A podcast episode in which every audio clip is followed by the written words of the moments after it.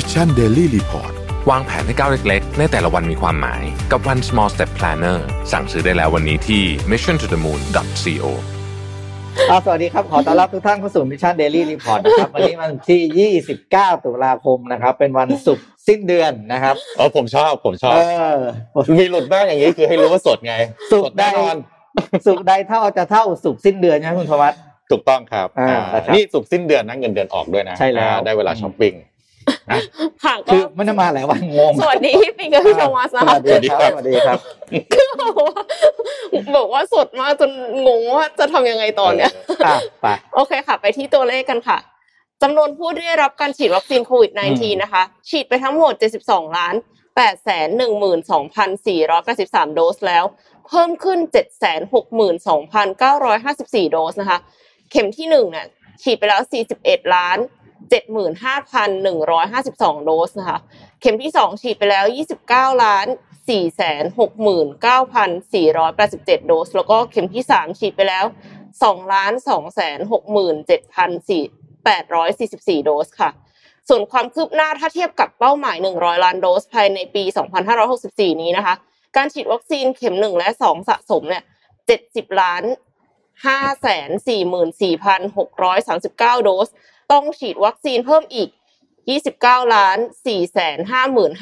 455,361 โดสนะคะ ก็คือเป้าหมาย 100 ล้านโดสเนี่ยสำเร็จไปแล้ว70 70.54%เพื่อที่จะบรรลุเป้าหมายเราต้องฉีดให้ได้เฉลี่ย 453,159 โดสต่อวัน ซึ่งจำนวนที่ฉีดได้ล่าสุดเนี่ย700,000 กว่าโดสนะคะ เหลืออีก 65 วันจะหมดปี 2564 ก็อยากจะให้คีปอัพค่ะทำให้ไวค่ะ ฉีด เจ็ดแสนกว่าโดสต่อไปค่ะ อันนี้บอกใคร บอกรัฐบาลใช่ไหมบอกบอกผู้ที่เกี่ยวข้องค่ะโอเคค่ะ สถานการณ์ผู้ป่วยโควิด -19 ในประเทศไทยนะคะ รักษาตัวอยู่ในโรงพยาบาลเนี่ย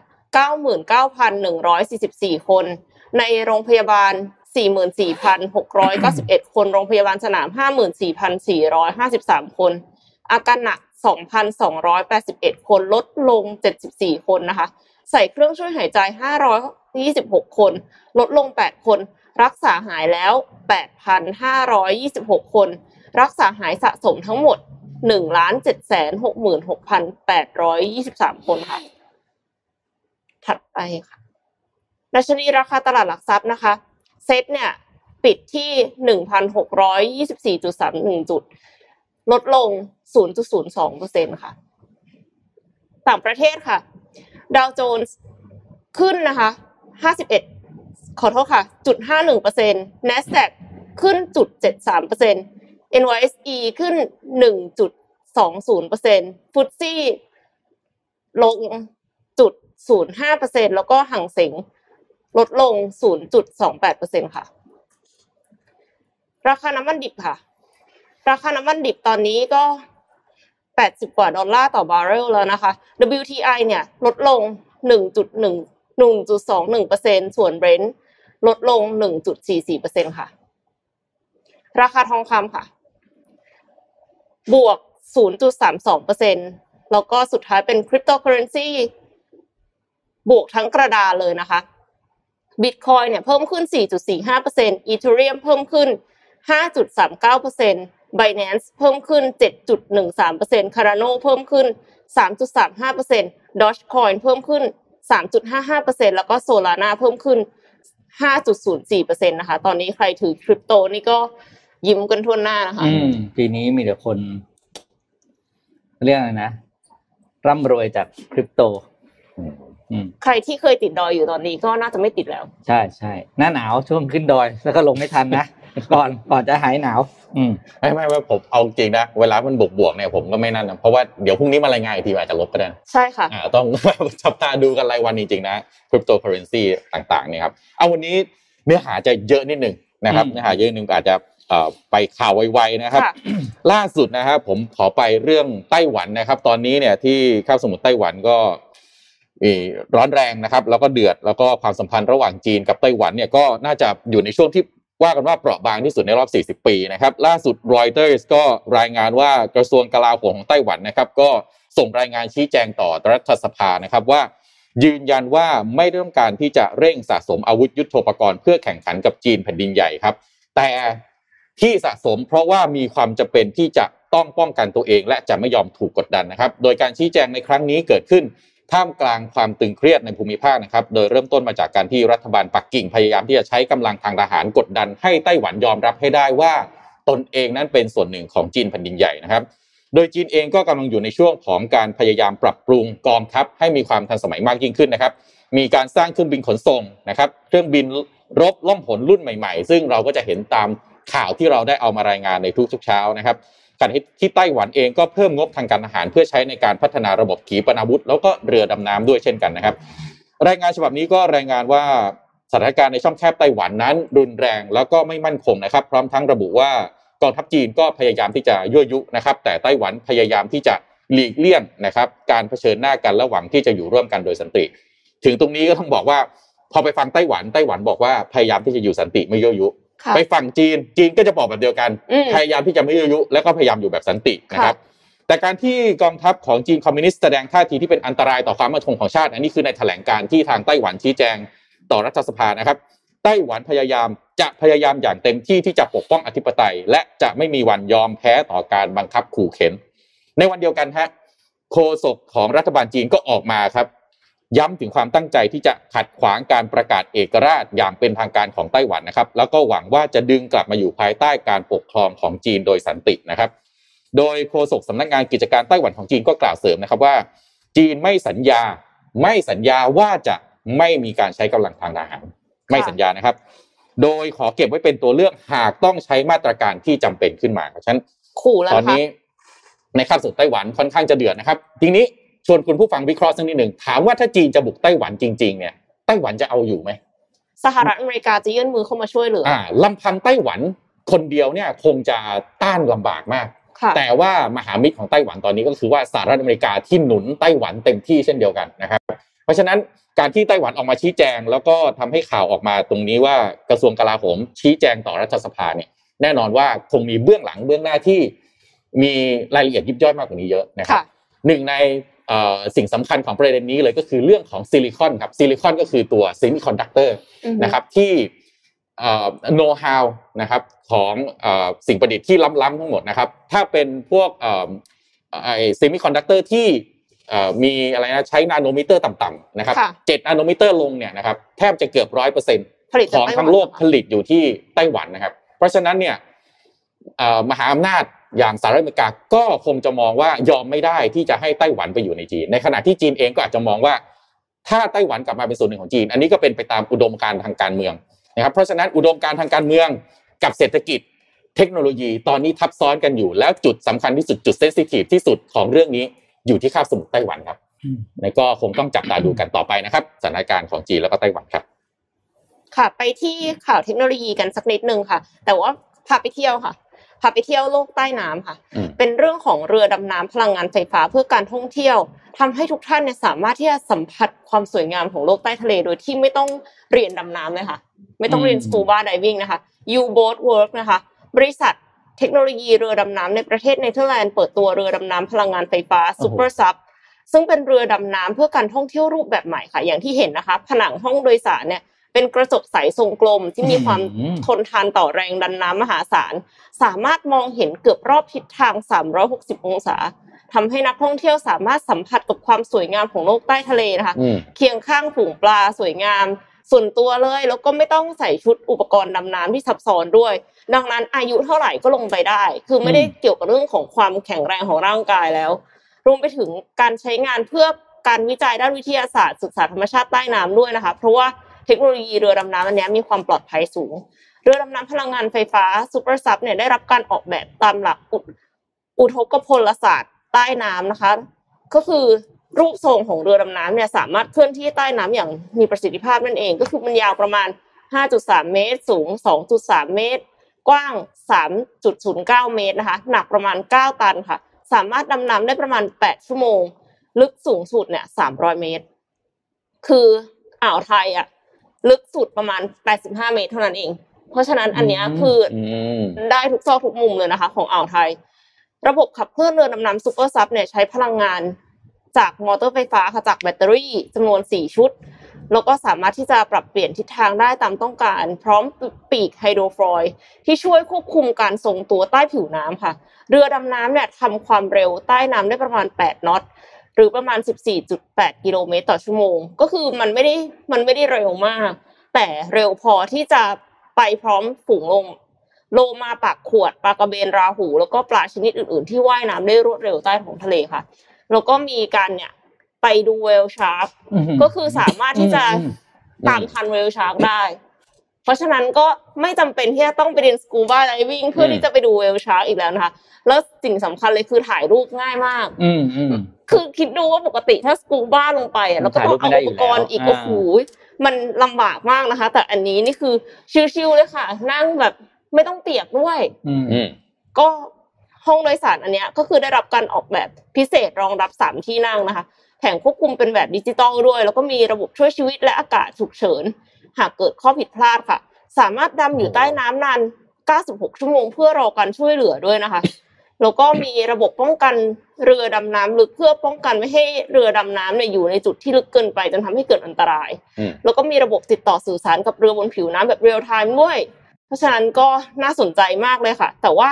อันเนี้ยคือยังอยู่ในการพัฒนาอยู่นะคะ ยังไม่ได้จัดจำหน่าย แต่ว่าคิดว่าจะจัดจำหน่ายช่วงแรกเนี่ย ครั้งแรกก็คือในปี 2023 ค่ะอืมเฮ้ย มาขายไทยยัง เราอืมชอบซื้อนะเรือดำเออน้ำไม่ใช่เรือดำน้ำแบบนี้ไหมคะใช้งบใช้งบใช้งบหน่อยอืมแต่สิ่งที่ชอบที่สุดคืออะไรรู้ไหมฮะคนที่ลงไปดำน้ำไม่มีโอกาสไปจับพวกปะการังอะไรพวกนี้ไง จริงค่ะใช่เขาจะใช่เขาจะไม่ได้มือบอลไปทำพังอะ ไปเหยียบไปเอทำอให้มันเพราะหัฉะกนั้นคืออะค่ะคุณได้เห็นสิ่งที่คุณอยากได้เห็น แต่คุณไม่ไป ไม่ไปถ้าทำถ้าลาขับยไม่แข็งขับชนได้ไหมพี่ปิ๊ก คิดว่ามันน่าจะมีเซ็นเซอร์อยู่ค่ะโอเคมองก็เป็นไปได้ เป็นไปได้อืมอืมครับอะไปอะต่อเดี๋ยววันนี้พาไปดูข่าวของโดนัลด์ทรัมป์กันบ้างครับโอ้ยเรานานๆทีนะคะทรัมป์ประจำวันของเราเมื่อก่อนจะมีช่วงทรัมป์ประจำวันอืมวันนี้หายไปนานนะครับอะโดนัลด์ทรัมป์เนี่ย มีข่าวมันจริงไม่ได้ข่าวแต่ว่าเป็นข่าวของคนที่เคยเป็นอดีตโฆษกของผู้ที่ run แคมเปญเลือกตั้งของโดนัลด์ทรัมป์นะครับ ก็คือเจสันมิลเลอร์เจสันมิลเลอร์เนี่ยเป็นเรียกว่าโฆษกนะง่ายๆคำว่าโฆษก run แคมเปญนะเขาไปเปิดตัวโซเชียลมีเดียแพลตฟอร์มใหม่ชื่อว่า Gettr นะครับอืม Gettr ก็คือมันเหมือนทวิตเตอร์นี่แหละอ่านะครับ แต่ว่า Gettr มีจุดยืนนะครับ ดูจากโลโก้นะครับ ก็คืออ่าเสรีภาพทางความคิดอืมค่ะปลอดไม่ให้ปลอดฟรีทางด้านการเมือง ทุกอย่างอย่าง Facebook จะมีห้ามใช่ไหมเรื่องของแต่ Gettr เนี่ยจุดขายก็คือว่าคุณจะพูดอะไรก็ได้เราไม่ห้ามหรอกอย่างเงี้ยนะครับอืมแล้วโดยคุณเจสันมิลเลอร์เนี่ยไปเป็นผู้ก่อตั้งนะครับ ตอนนี้เนี่ยตอนนี้ก็มีผู้ใช้เนี่ยประมาณสามล้านคนเท่านั้นนะครับ ถ้าคุณเข้าไปเริ่มใช้ตอนนี้คุณก็จะเป็นเป็นไพโอเนียรุ่นแรก ๆนะครับ ทีนี้เจสันมิลเลอร์เนี่ยออกมาบอกว่าเขาเชื่อว่านะครับเป็นความเชื่อของเขาส่วนตัวนะครับ ว่าโดนัลด์ทรัมป์เนี่ยจะกลับมาลงรับสมัครเลือกตั้ง ประธานาธิบดี ประธานาธิบดีอีกครั้งในปี 2024 นะครับอืมโดยเขาบอกว่าทรัมป์เนี่ยไม่ได้บอกเขาตรงๆหรอกนะ ว่าจะลงแต่เท่าที่จากการคาดการณ์ของเขาแล้วเนี่ยเขาเชื่อว่าทรัมป์เนี่ยจะกลับมาลงรับสมัครเลือกตั้งอีกแน่นอน แล้วคู่แข่งในรอบหน้าเนี่ยก็จะมีอยู่แค่สองคนก็คืออ่าคุณคามาลาแฮร์ริสหรือไม่ก็คือคุณแกวินนิวซัมซึ่งเป็นอ่าแคลิฟอร์เนียสเตทก o v เนอร์อยู่ตอนนี้นะครับ ถามว่า ทำไมเขาเชื่อว่าทรัมป์ถึงจะกลับมาลงรับสมัครเลือกตั้งเขาบอกเขารู้นิสัยทรัมป์ดีอืมแล้วเหตุผลง่ายๆแล้วก็บอกว่าปัจจุบันนี้เนี่ยทางฝั่งของอ่าริพับลิกันเนี่ยยังไม่มีตัวแทนที่แข็งแกร่งพอนะครับ โดยปัจจุบันนี้เนี่ยทรัมป์เนี่ยโดนแบนจากโซเชียลมีเดียทั้งทวิตเตอร์ทั้งอะไรต่าง ๆ นะครับ เนื่องจากอ่าช่วงที่เขาใช้เมื่อตอนที่เขาดำรงตำแหน่งเนี่ยเพราะว่าตอนนี้เลยเป็นสิ่งที่เจสันมิลเลอร์บอกว่า ยังไม่สามารถ predict ได้ว่าทรัมป์เนี่ยจะทำไงเพราะว่าตัวทรัมป์เองไม่สามารถปรากฏออกสู่สื่อทาสื่อสาธารณะได้ และเขาเองเขาก็รอว่าเมื่อไหร่โดนัลด์ทรัมป์เนี่ยจะมาสมัครใช้ GETTR เพราะเขาเองเขาบอกเลยว่าเขาไม่แบนแน่นอน เพราะว่าเขารู้ว่าทรัมป์เป็นคนอย่างไรนะครับ เพราะฉะนั้นเนี่ย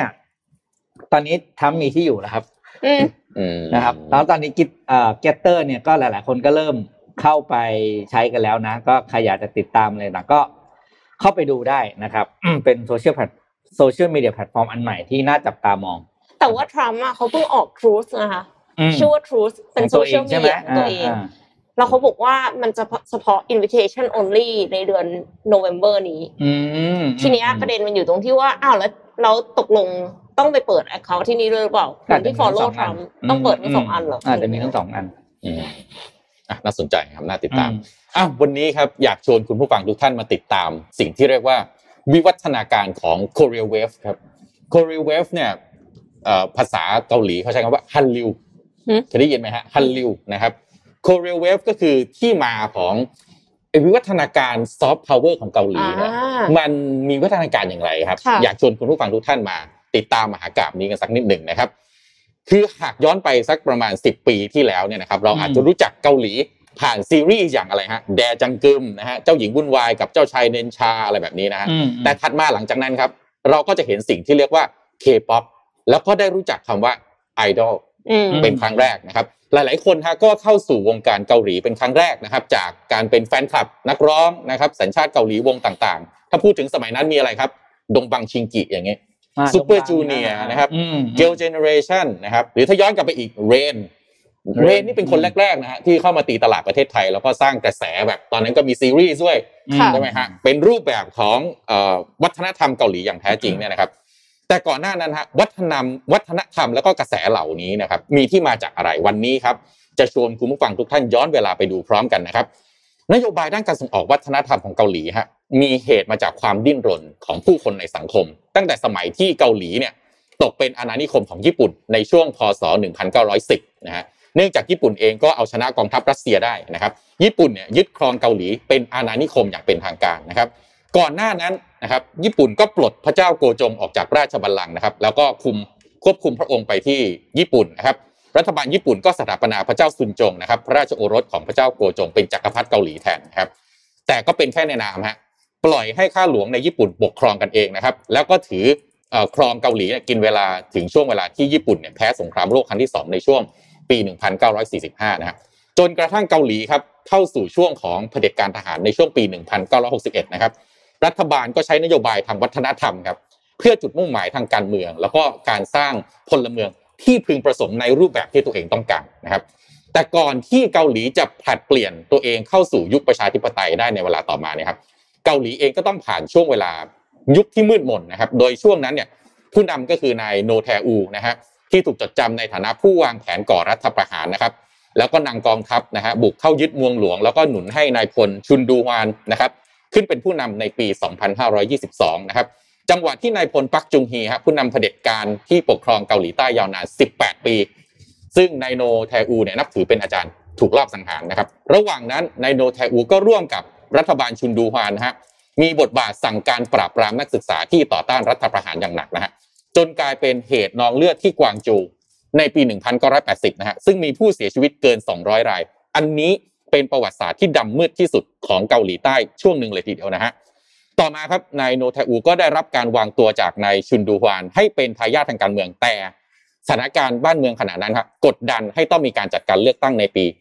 2530 นะฮะซึ่งถือเป็นจุดเปลี่ยนนะครับทางการเมืองของเกาหลีใต้จากระบอบเผด็จการไปสู่ประชาธิปไตยตรงนี้แหละฮะคือจุดตัดที่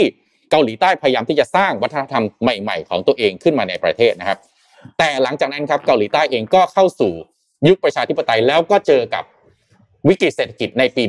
1997 97 นั่นก็คือวิกฤตต้มยำกุ้งนะครับ รัฐบาลในช่วงนั้นครับ เริ่มเปลี่ยนแนวทางในการพัฒนาเศรษฐกิจจากเดิมที่เป็นอุตสาหกรรมการผลิต มองตัวนี้ย้อนกลับมาดูประเทศไทยได้เลยครับ ช่วงนั้นของที่ made in Korea เนี่ยเป็นของที่คล้ายๆ กับตอนนี้ made in China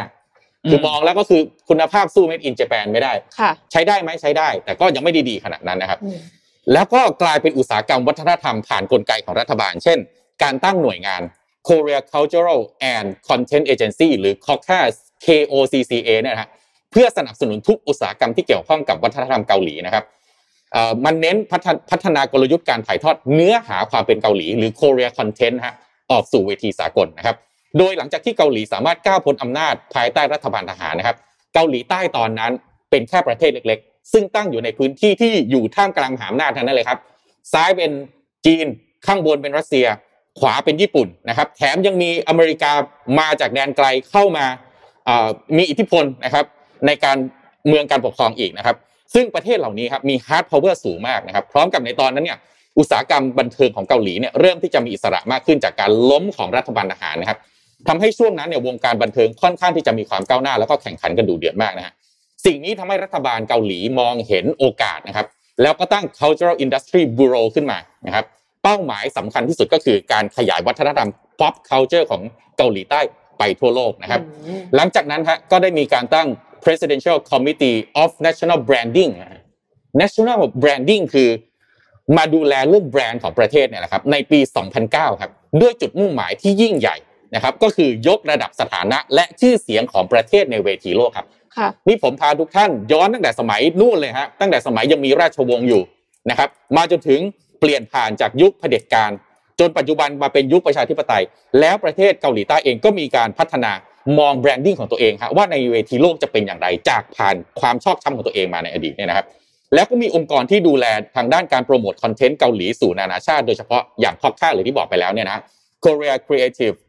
Content Agency เนี่ยนะครับแล้วก็ยังมีอีกหลายองค์กรที่มีนโยบาย แล้วก็ทำหน้าที่ในการเผยแพร่วัฒนธรรมนะครับ ก็ทำให้เราเห็นได้ว่าประเทศเกาหลีนั้นเนี่ยให้ความสำคัญอย่างยิ่งนะครับกับการใช้ซอฟต์พาวเวอร์ในการยกระดับประเทศ ไม่ว่าจะเป็นเศรษฐกิจการเมืองวัฒนธรรม และก็ภาพลักษณ์หรือ branding ของประเทศนะครับซอฟต์พาวเวอร์อย่าง Korea Wave นะครับก็ได้นำประเทศเกาหลีมาค่อนข้างไกลนะครับ แน่นอนด้วยความสามารถของตัวบุคลากรเอง แล้วก็คอนเทนต์ที่คราฟมาเป็นอย่างดีนะฮะ แล้วประกอบกับความสามารถของรัฐบาลในการสนับสนุนการส่งออก หรืออาจจะเป็นความโชคดีของเกาหลีก็ได้ครับ ที่สามารถหยิบจับจุดเด่น แล้วก็พัฒนามาได้ถึงจุดนี้นะฮะเรียกว่าหากพูดถึงวัฒนธรรมของเกาหลีทางด้านอุตสาหกรรมเพลง แล้วก็ทีวีนะฮะเราจะนึกถึงคำว่าอะไรฮะคุณภาพ ความโดดเด่น outstanding differential แตกต่างนะครับทำให้เกาหลีเนี่ยกลายมาเป็นผู้นำในอุตสาหกรรมบันเทิงเหล่านี้นะครับ ทีนี้เรามาทำความรู้จักคำว่าฮันลิวอย่างเป็นทางการสักนิดหนึ่งที่มันแปลว่า Korean Wave เนี่ยนะครับ หรือวัฒนธรรม K-pop ที่แพร่ระบาดไปทั่วโลกนะครับ โดยเฉพาะละครหนังเกาหลี ที่ได้รับการยอมรับจากคนดูทุกชาติทุกภาษานะครับ สร้างดีมานสูงมากๆในตลาดโลก ยกตัวอย่างเช่น Squid Game อย่างนี้เป็นต้นนะครับ โดยเริ่มต้นจากชนชาติเอเชียด้วยกันนะครับจากนั้นข้ามไประบาดไปถึงฝั่งตะวันตก ยุโรปอเมริกา ไม่เว้นแม้แต่ประเทศมุสลิมนะครับอย่างกลุ่มประเทศตะวันออกกลางนะครับ Korean Wave ครับเกิดขึ้นครั้งแรกในช่วงปลายยุค 90 นะครับ โดยจีนเรียกปรากฏการณ์นี้ว่าฮันลิวนะครับ ที่ใช้หมายถึงปรากฏการณ์ความนิยม วัฒนธรรมเกาหลีที่มาจากอิทธิพลของสินค้าวัฒนธรรม K-pop นะครับได้แก่เพลง ละครหนัง เกม นิยายการ์ตูนแอนิเมชันต่างๆนะครับฮันลิวนี่คือออกเสียงตามภาษาอังกฤษนะครับ แต่ว่าที่จีนเนี่ยเวลาเขาพูดถึงคนเกาหลีเขาจะหานหัวก็คือคนเกาหลีคนหานเนี่ยนะฮะ เริ่มจากกิจกรรมของภาคเอกชนในการค้าขายทางวัฒนธรรมไปยังประเทศต่างๆนะครับหนังละครเพลงเกาหลีนะฮะแต่กระแสที่เกิดขึ้นแล้วก็รายได้มหาศาลที่กลับเข้าสู่ประเทศครับทำให้รัฐบาลมองเห็นตรงนี้ครับแล้วก็ย้อนกลับมาพิจารณานโยบายแล้วก็ปักหมุดการสนับสนุนตรงนี้ใหม่นะครับสำหรับจุดขายของสินค้าฮันลิวหรือสินค้าวัฒนธรรมเกาหลี โดยเฉพาะหนังละครเพลงเกาหลีเนี่ยนะฮะมาจากความสดใหม่ที่เป็นทางเลือกของตลาดโลกในตอนนั้นนะครับในยามที่ J-POP หรือกระแสของญี่ปุ่นเนี่ย มันเริ่ม drop ลงแล้วก็เริ่มน่าเบื่อ รวมถึงลัทธิอันชายอเมริกันครับที่เริ่มมีการแผ่ขยายไปทั่วโลกนะฮะอิทธิพลของกระแสฮันลิวเนี่ยเริ่มต้นเห็นได้ชัดเมื่อ Winter Sonata ครับเนี่ยฮะสร้างรายได้นะครับแล้วก็ปรากฏการณ์ Korea fever ในประเทศญี่ปุ่นขนาดที่ไม่มีใครจะนึกถึงได้นะครับ เช่นนะฮะยกตัวอย่าง ปรากฏการณ์ที่เกิดขึ้นในญี่ปุ่นนะครับ ช่อง NHK ฮะสามารถทำรายได้มากกว่า 100ล้านเหรียญ ในปี 2546 จากการออกอากาศละครเรื่องนี้เรื่องเดียวนะ100ล้านเหรียญนะครับดีวีดีชุดละแสนกว่าบาทครับขายหมดทั้ง 3 0 0แสนชุดภายในปี 2545 ที่ละครเรื่องนี้เริ่มฉายนะครับอัลบั้มเพลงซาวด์แทร็กประกอบเรื่องนี้นะฮะราคา 750 บาท ขายได้ถึง 6 0แสนแผ่นในช่วงนั้นนะครับสิ่งพิมพ์เกี่ยวกับ Winter Sonata ขายได้ถึง 13 ล้านก๊อปปี้นะครับสถานี RTHK ของญี่ปุ่นฮะถอนรายการสอนภาษาญี่ปุ่นออกนะครับ ถอดรายการนี้ออกเลย แล้วใส่รายการสอนภาษาเกาหลีแทนครับ นี่คืออิทธิพลของวินเทอร์โซนาต้าในตอนนั้นเนี่ยนะครับแล้วก็เรียกว่าละครเรื่องนี้เรื่องเดียวฮะทำเงินไหลเข้าประเทศญี่ปุ่นเอ่อไหลเข้าประเทศเกาหลีเนี่ยนะครับ83ล้านเหรียญสหรัฐครับ เรื่องนี้เรื่องเดียวนะฮะทำไมจึงเป็นผู้นำในด้านนี้ฮะเพราะรัฐบาลเกาหลีฮะมีการสนับสนุนด้านอุตสาหกรรมสร้างสรรค์หรือ creative economy ผ่านการให้เงินทุนแล้วก็เงินสนับสนุนในด้านต่างๆนะครับเพื่อให้บริษัทสามารถผลิตคอนเทนต์ได้อย่างมีคุณภาพ เราจึงจะเห็นหนังแล้วก็ซีรีส์ที่ไม่ค่อยได้เห็นในประเทศไทยว่าเถอะไม่ว่าจะเป็นคุณภาพบทหนังนะครับ วิธีการในการแสดงฉากอะไรต่างๆ เนี่ยนะครับ ก็ยกตัวอย่างนะฮะถ้าเป็นซีรีส์ทางด้านอาชีพนะครับ นักข่าวทนายหมออะไรพวกนี้เนี่ยนะฮะพอมาเมืองไทยนี่เป็นประเด็นสังคมมากเลยของเกาหลีเขาทำเรื่องนี้กันเป็นเรื่องปกติเลยนะครับ หรือจะเป็นเรื่องนวัตกรรม หรือเป็นธุรกิจเป็นสตาร์ทอัพอย่างเช่นอะไร Itaewon Class อย่างเงี้ยเนี่ยนะครับ ถ้าพูดถึงเพลงนะฮะอุตสาหกรรมในเกาหลีก็ถือว่าไม่น้อยหน้าใครนะฮะเราก็จะเห็นเพลงประเภทใหม่ๆ แล้วก็ production ที่มีความล้ำสมัยดูอย่าง BTS อย่างนี้เป็นต้น music video เขาล้ำสมัยมากนะฮะขณะเดียวกันฮะมหาวิทยาลัยมหาวิทยาลัยชุงอังนะฮะก็เริ่มเปิดหลักสูตรปริญญาโทในโปรแกรม Hallyu Study ฮะซึ่งเป็นการวิเคราะห์วัฒนธรรมเกาหลีในคอนเทนต์ของวัฒนธรรมอื่น ๆ ของประเทศเพื่อนบ้าน เพื่อเข้าใจความสัมพันธ์ระหว่างวัฒนธรรมเกาหลีและชนชาติอื่นๆฮะ อันจะนำไปสู่การพัฒนาเนื้อหาของหนังละครแล้วก็เพลงนะครับ ก็ถือว่าเป็นความสำเร็จของเกาหลีเลยก็ได้นะครับ ในด้านการเรียนรู้การขยายอิทธิพลทางวัฒนธรรมของตัวเอง ไปยังประเทศอื่น เริ่มต้นจากประเทศในเอเชียตะวันออกเฉียงใต้ จนตอนนี้สามารถเกาะเรียกว่าเจาะกลุ่มได้เกือบจะทั่วโลกกันเลยทีเดียวนะครับซึ่งเป็นที่ยอมรับมากขึ้นนะฮะในประเทศทางตะวันตกหากเปรียบเทียบกับเมื่อก่อนนะฮะยกตัวอย่าง Blackpink เมื่อก่อนเนี่ยดงบังชิงกีอาจจะก็ไปไกลนะ แต่ถ้าเปรียบเทียบกับในปัจจุบัน Blackpink หรือ BTS เนี่ย BTS นี่ไปกระจุยไปเต้นโชว์เวทีสหประชาชาติอย่างเงี้ยนะครับหรือหนังอย่าง Parasite อย่างเงี้ยนะครับมันไปแบบออสการ์นะครับ ก็ได้รับการสนับสนุนอย่างมากใน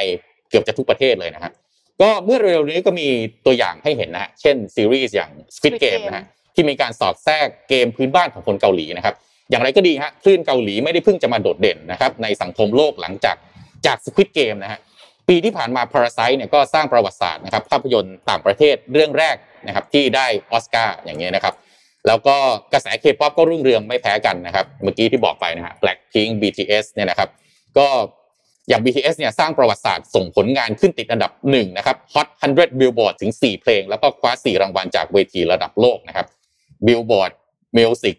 Awards ปี 2021 นะฮะทั้งหมดนี้ฮะสะท้อนถึงความนิยมของคลื่นเกาหลีนะครับในการเข้าสู่ ช่วงของยุคโลกาภิวัตน์นะฮะทำให้วัฒนธรรมเกาหลีต่างๆ เข้าถึงผู้คนได้เป็นจำนวนมหาศาลด้วยคอนเทนต์ที่มีคุณภาพเพราะเทคโนโลยีฮะเป็นอีกหนึ่งตัวที่ช่วยเกื้อหนุนฮะจากเดิมถ้ามันไม่มีเทคโนโลยีเนี่ยยังขาย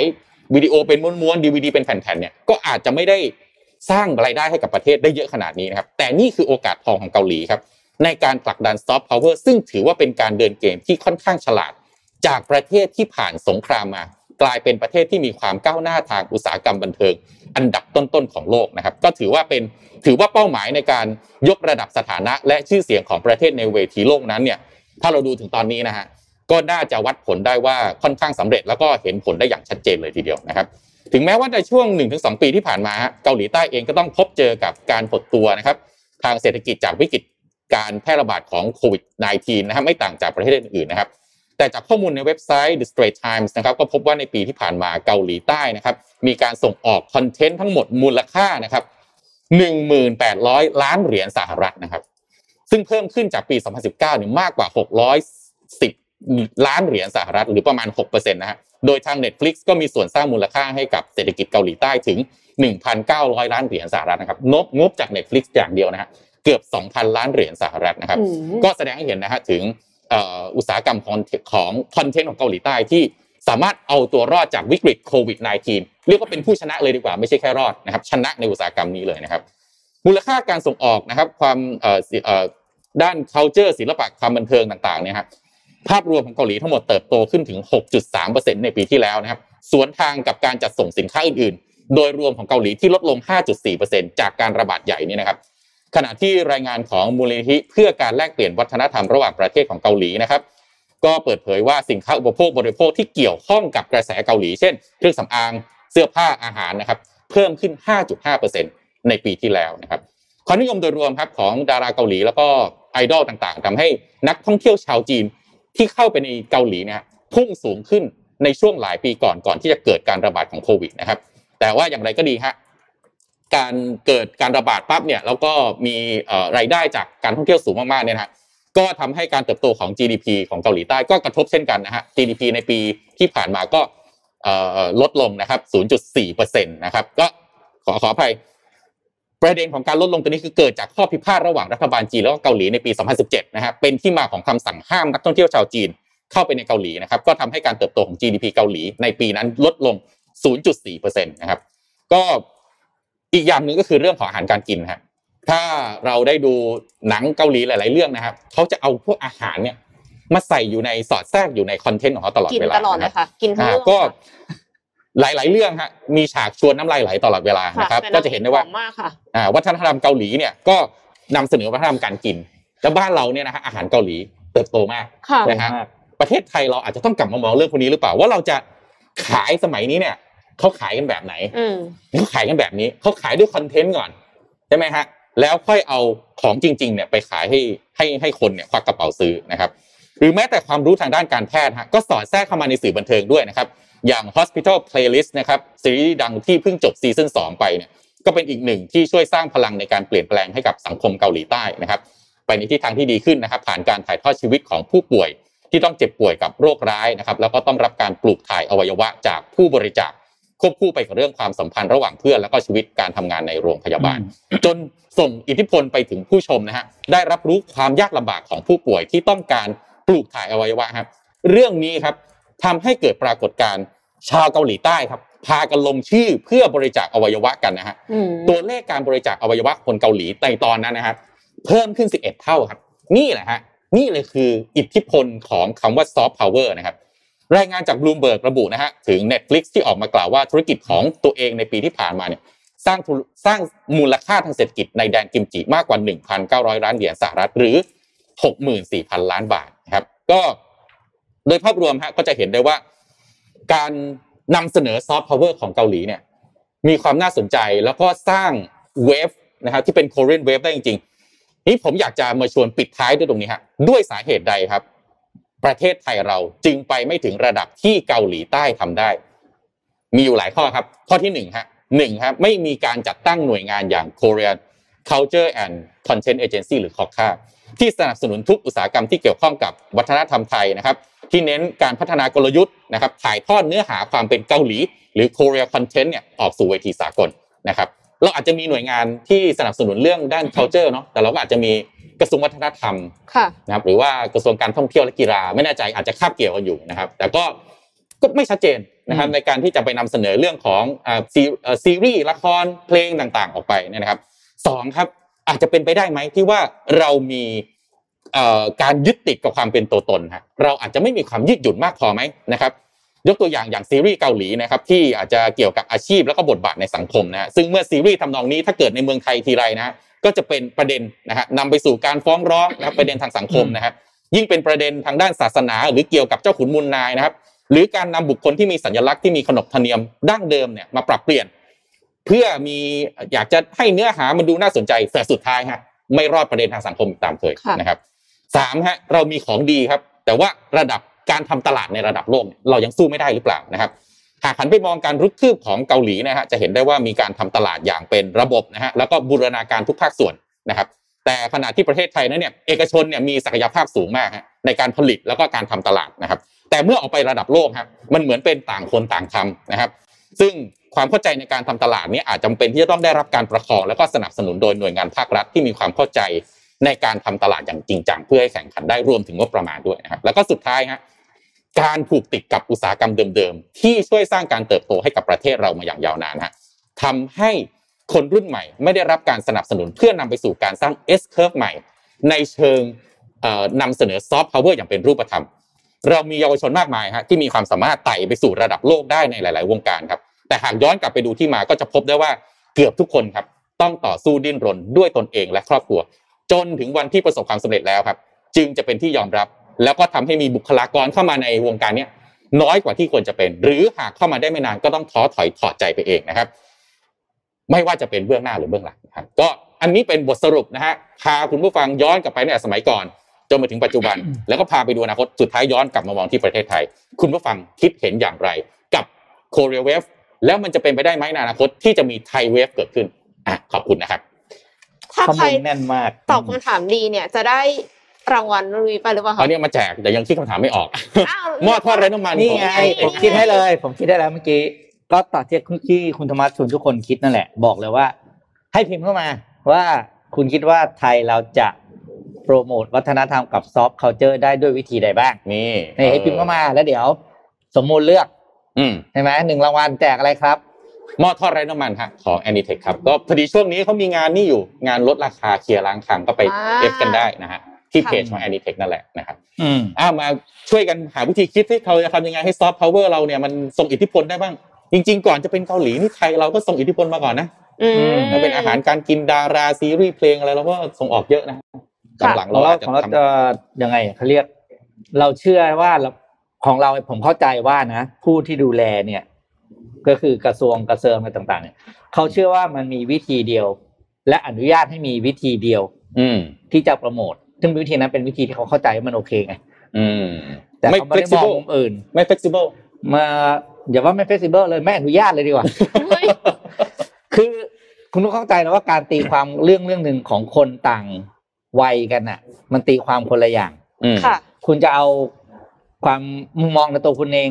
ในในของคนยุคคุณมาตัดสินว่า การตีความของคนรุ่นหลัง ต่อเรื่องเรื่องเดียวกันที่ต่างไปจากคุณเนี่ย มันไม่ถูกต้องไม่ได้ไง อืมอืมต้องไม่ลืมนะว่าตัวคุณอยู่อีกไม่นานนะอันแต่นี้ว่าเจ็บแต่ว่าวัฒนธรรมมันจะอยู่ต่อไป แล้วก็คนรุ่นใหม่อ๋อเขาก็จะไปต่อเรื่อยๆใช่ไหมแล้วคนรุ่นอืมคนรุ่นหลังวันนี้เขาก็จะกลายเป็นคนรุ่นแก่เหมือนเราในวันนี้ คนรุ่นหลังของเขาก็หลังของหลังอะอืมก็จะมีการตีความเปลี่ยนไปอีกอืมเพราะฉะนั้น ปล่อยไปเถอะเรายึดติดไว้ก็ไม่ได้ทำอะไรได้ดีขึ้นหรอกอืมอืมบางทีวัฒนธรรมบ้านเราบางทีเราจับขึ้นหิ้งไปนิดหนึ่งใช่ไหมใช่ใช่เราไม่ปรับเราแบบถ้าปรับปั๊บเฮ้ยมันเสียความเป็นตัวตนออริแค่จิใส่นอลรัขดองกเรามันล้าวเปลี่ยนแล้วอะไรเต้นอะไรอย่างเงี้ยอืมแค่ใส่รัดกล้าวแล้วใส่สั้นอย่างเงี้ยโอ้โหก็มีปัญเป็นปหาระเด็นแล้วอืมอะถ้าจะพูดกันตรงๆ เวลาที่ชุดชุดเจ้าสาวอย่างเงี้ยจริงๆ แล้วอะมันก็มีหลายชุดที่มันประยุกต์นะอืมมาจากชุดไทยอะอืมเป็นแบบชุดหางปลาอะใช่อะไรอย่างเงี้ยใช่ใช่ใช่ทั้งทั้งๆที่แต่เดิมอะมันเป็นผ้าถุงตรงอืมๆ อาทิอย่างเงี้ยยังทำได้เลยอะอืมแล้วทำไมถึงจะทำไม่ได้ถ้าสมมติว่าเราจะเอาไปใส่อุตสาหกรรมบันเทิงอืมแล้วมีหลายครั้งอะค่ะ ที่หนังไทยเนี่ยพยายามจะโปรโมทเรื่องของอาชีพ เสร็จแล้วก็จะมีคนออกมาดราม่าว่าอาชีพเนี้ยคือความเป็นจริงมันไม่ใช่แบบนี้อ่าคือเหมือนกับว่ามันไม่ flexible นั่นแหละอย่างที่พี่โทมัสบอกอืมครั้งแรกๆอะคือบางอย่างมันจะต้องปรับเปลี่ยนเพื่อที่จะให้มันมีความบันเทิงได้ด้วยอืมไม่อย่างนั้นรายละเอียดมันก็จะลงเยอะเกินไปจนมันไม่สนุกแล้วอะไรเงี้ยค่ะใช่ ดังนั้นก็อยากจะให้ flexible กันมากขึ้น อืมถ้าอยากเข้าใจและอยากให้มันแปลว่าไปก้าวก้าวหน้าอันนี้ไปไกลกว่านี้มีอืมสองทางเลือกในมุมผมนะครับหนึ่งก็คือ ตัวคุณเองไม่ต้องทำอะไรอยู่เฉยอืมๆให้คนรุ่นใหม่เขาทำเออแต่อย่าไปห้ามกับสองคือ ให้คนอื่นเขามาจัดการแทนเราอ่าคือถ้าไม่เหยียบคันเร่งก็อย่าแตะเบรก อะไรอย่างนั้นใช่ไหมมืออัไม่นนี้พายเอาเท้าราน้ำอันเอาแต่ทุกวันนี้อาจจะใส่เบรกมือเลย เออโอเคอะเดี๋ยวหลาย ๆ ก็อยู่ที่เรื่องเกาหลีแล้วใช่ไหมครับครับเอ้ยเดี๋ยวต้องไปคอนเทนต์อ่าอันนี้ให้คุณธวัชพัฒน์ก่อนแล้วกันอ่าค่ะไหนๆอยู่ที่เกาหลีแล้วผมพามาต่ออีกเรื่องหนึงนะครับ อันนี้เป็นจะบอกเป็นก็ไม่ใช่เจ็ดโมงครึ่งนะแต่ว่าเป็นเรื่องเล่าต่อเนื่องกันแล้วกันนะครับอืมหลายๆคนที่เป็นแฟน ซีรีส์เกาหลีเนี่ยอาจจะเคยได้ยินแนวหนังแนวแนวซีรีส์หนึ่งที่เขาเรียกว่า slice of life นะครับอืม slice of life เนี่ยก็คือแนวหนัง หรือซีรีส์ที่เล่าเรื่องราวของชีวิตมนุษย์ธรรมดาแบบเรานี่แหละ สะท้อนชีวิต อ่า คือจะอาชีพอะไรก็ได้นะ จะทำมาหากินมีชีวิตยังไงก็ได้อืมลักษณะของโครงเรื่องแบบนี้ครับ จะเป็นการเล่าเรื่องชีวิตของคนที่แบบเล่าแบบเรื่อยๆ ไม่หมือหวาค่ะ แต่ทำให้คนดูค่อยๆอินกับชีวิตตัวละคร อืม เข้าไปทีละนิดทีละนิดนะครับ วันนี้เนี่ยผมเอาบทความจากเว็บไซต์ที่ชื่อว่าอ่าซิผมอ่านไม่ถูกขอโทษเลยนะซุมไพ .com นะครับ คิดว่าตัวเองอ่านไม่ผิดนะครับเขาสรุปอ่าเขาเลือกมาบอกว่าสิบซีรีส์เกาหลีเนี่ยที่จะเปลี่ยนชีวิตของคุณนะครับอืมเขามาแนะนำให้ดูสิบเรื่องนะครับอะไปดูทีละเรื่องนะครับ เรื่องแรกครับ Reply Series นะครับ Reply Series เนี่ยออกอากาศอ่าชื่อเรื่องคือ Reply 1988 นะครับ แต่ออกเรื่องอานี้กาศผมชอบในปีเรื่องนี้ผมชอบ แต่ออกอากาศปี 2015 นะครับ แล้วก็มี Reply 1997 ออกอากาศปี 2012 นะครับ แล้วก็ Reply 1994 ออกอากาศในปี 2013 นะครับ ผลงานของผู้กำกับชินวอนโฮ และคนเขียนบทอีอูจองนะครับธีมของเรื่องนี้คือการเอาเหตุการณ์สำคัญที่เกิดขึ้นจริงในช่วงปีนั้นๆก็คือช่วงปี 988 97 แล้วก็ 94 นะครับอืมมาผสมผสานกับเรื่องราวชีวิตวัยรุ่นในแต่ละยุคในแต่ละยุคนะครับ เรื่องที่ดังที่สุดเลยคือรีพาย 1988 นะครับเรื่องนี้วัยรุ่น 90 จะชอบมากนะอืมเพราะว่ามันคบฉากเอ่ยฉากองค์ประกอบต่างๆโอ้โหอ่านะครับพาย้อนยุค แล้วก็เป็นไปตามดูกันได้ อันที่สองครับ B เมโลดรามาติกนะครับสามสิบทั้งทีขอมีรักดี ๆ ได้ไหมนะครับ อันนี้ออกฉายเมื่อปี 2019นะครับ เป็นเรื่องราวของ เรื่องราวความรักของสามสาวในวัย30นะครับ ที่มองว่าชีวิตตัวเองในวัย20เนี่ยมันเจออะไรมาเยอะแล้วนะครับค่ะแล้วเชื่อว่าอ่าตั้งแต่วันที่เขาเปลี่ยนไปสู่หลักสามเนี่ยชีวิตต้องเปลี่ยนไปในทิศทางที่ดีนะครับ ก็ลองดูว่าชีวิตของทั้งสามคนจะเป็นยังไงนะครับหนึ่งในนักแสดงหลักของเรื่องนี้ก็คือนางเอกจากเรื่อง Vincenzo นะครับคือจอห์นยอร์บินอ๋อนะครับ ถ้าใครดู Vincenzo แล้วติดใจก็ตามไปดูเรื่องนี้ได้นะครับ เรื่องที่สามนะครับ Prison Playbook ฉายในปี 2017 และ 2018 นะครับ เรื่องราวของทีมเจยอกยอกนะครับที่นำแสดงโดยแสดงโดยพักแฮซูหนึ่งในหนึ่งในนักแสดง Squid Game นั่นเองนะครับ เป็นเรื่องราวของนักเบสบอลผู้ที่ได้รับฉายาว่าเป็นนกฟีนิกซ์ของวงการคือเก่งมากนะครับอืมแล้วก็ไม่ว่าจะพลาดก็กลับมาได้ทุกครั้งนะครับ เป็นนักเบสบอลอาอนาคตไกลนะครับ แต่อนาคต พลิกผันครับคือไปทำร้ายอ่าโจรที่กำลังจะมาทำร้ายคนในครอบครัวนะครับเขาเลยต้องต้องโทษจำคุกหนึ่งปี ในเรือนจำเนี่ยก็โดนรับน้องนะครับ แล้วก็โดนทริคือเขาเป็นคนดังอืมก็จะมีทั้งดีและไม่ดีที่มาที่มารับน้องเขาในในเรือนจำนะครับ แต่ว่าในที่ในเรือนจำนี้เองเขาได้เจอกับเพื่อนสมัยเรียนที่เคยเล่นเบสบอลด้วยกันมา แล้วก็ทำให้เกิดมิตรภาพอีกครั้งหนึ่งในในเรือนจำนะครับค่ะเรื่องที่สี่ because this is my first life นะครับอ่าเป็นเรื่องราวเกี่ยวกับหนุ่มวิศวะคอมพิวเตอร์คนหนึ่งนะครับ ผู้มันมันคิดแต่เรื่องผ่อนบ้านกับเลี้ยงแมว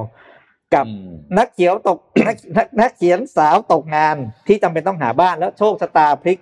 กำหนดให้ต้องสองคนมาอยู่บ้านเดียวกันนะครับอืมจุดเริ่มต้นของการแต่งงานแบบหลอกๆจึงเกิดขึ้น เนื้อเรื่องเนี่ย สะท้อนชีวิตของคำว่าการแต่งงานอืมเรื่องเนี้ย น่าสนใจตรงที่ว่า ถ้าใครอยากรู้มิมิติต่างๆ ของการแต่งงานเป็นนึกเรื่องนี้ เห็นเรื่องนี้นึกถึงเรื่อง Full House อ่าตอนที่เรนแสดงอะค่ะอ่านะครับ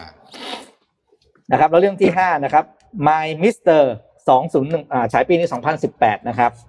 เป็นเรื่องราวของสาวน้อยวัยยี่สิบผู้มีรู้สึกว่าชีวิตนี้มันเศร้าและลำบากเหลือเกินนะครับ กับหนุ่มใหญ่วัยสี่สิบที่กลายเป็นศูนย์กลางของความหวังของเดี๋ยแม่วฮะพี่ชายน้องชายนะครับสี่สิบคุณใช้คำว่าหนุ่มใหญ่เลยนะครับโอ้ครับโหเขาเขียนมาอย่างนี้ครับผมก็อ่านตามโอ้โหคือจริงๆแล้วเนี่ย นี่คือใหญ่มากถ้าก็คือไอ้ไอ้ไอ้เนี่ยไอ้ที่อ่านเดี๋ยวเรียกคือใหญ่มากนะครับ ก็เป็นเรื่องราวของหนุ่มสาวสองวัยนะนะครับ ที่ต้องมาใช้อ่าชีวิตอยู่ใน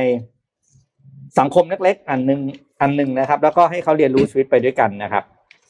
อยากมึงเหลือมึงเหลืออกห้าเรื่องเอาไว้ไหมอืมเอาให้จบเลยไหมหรือค่ะเอาจบเลยได้เลยค่ะอะเรื่องที่หกครับอีตาวอนคลาสนะครับ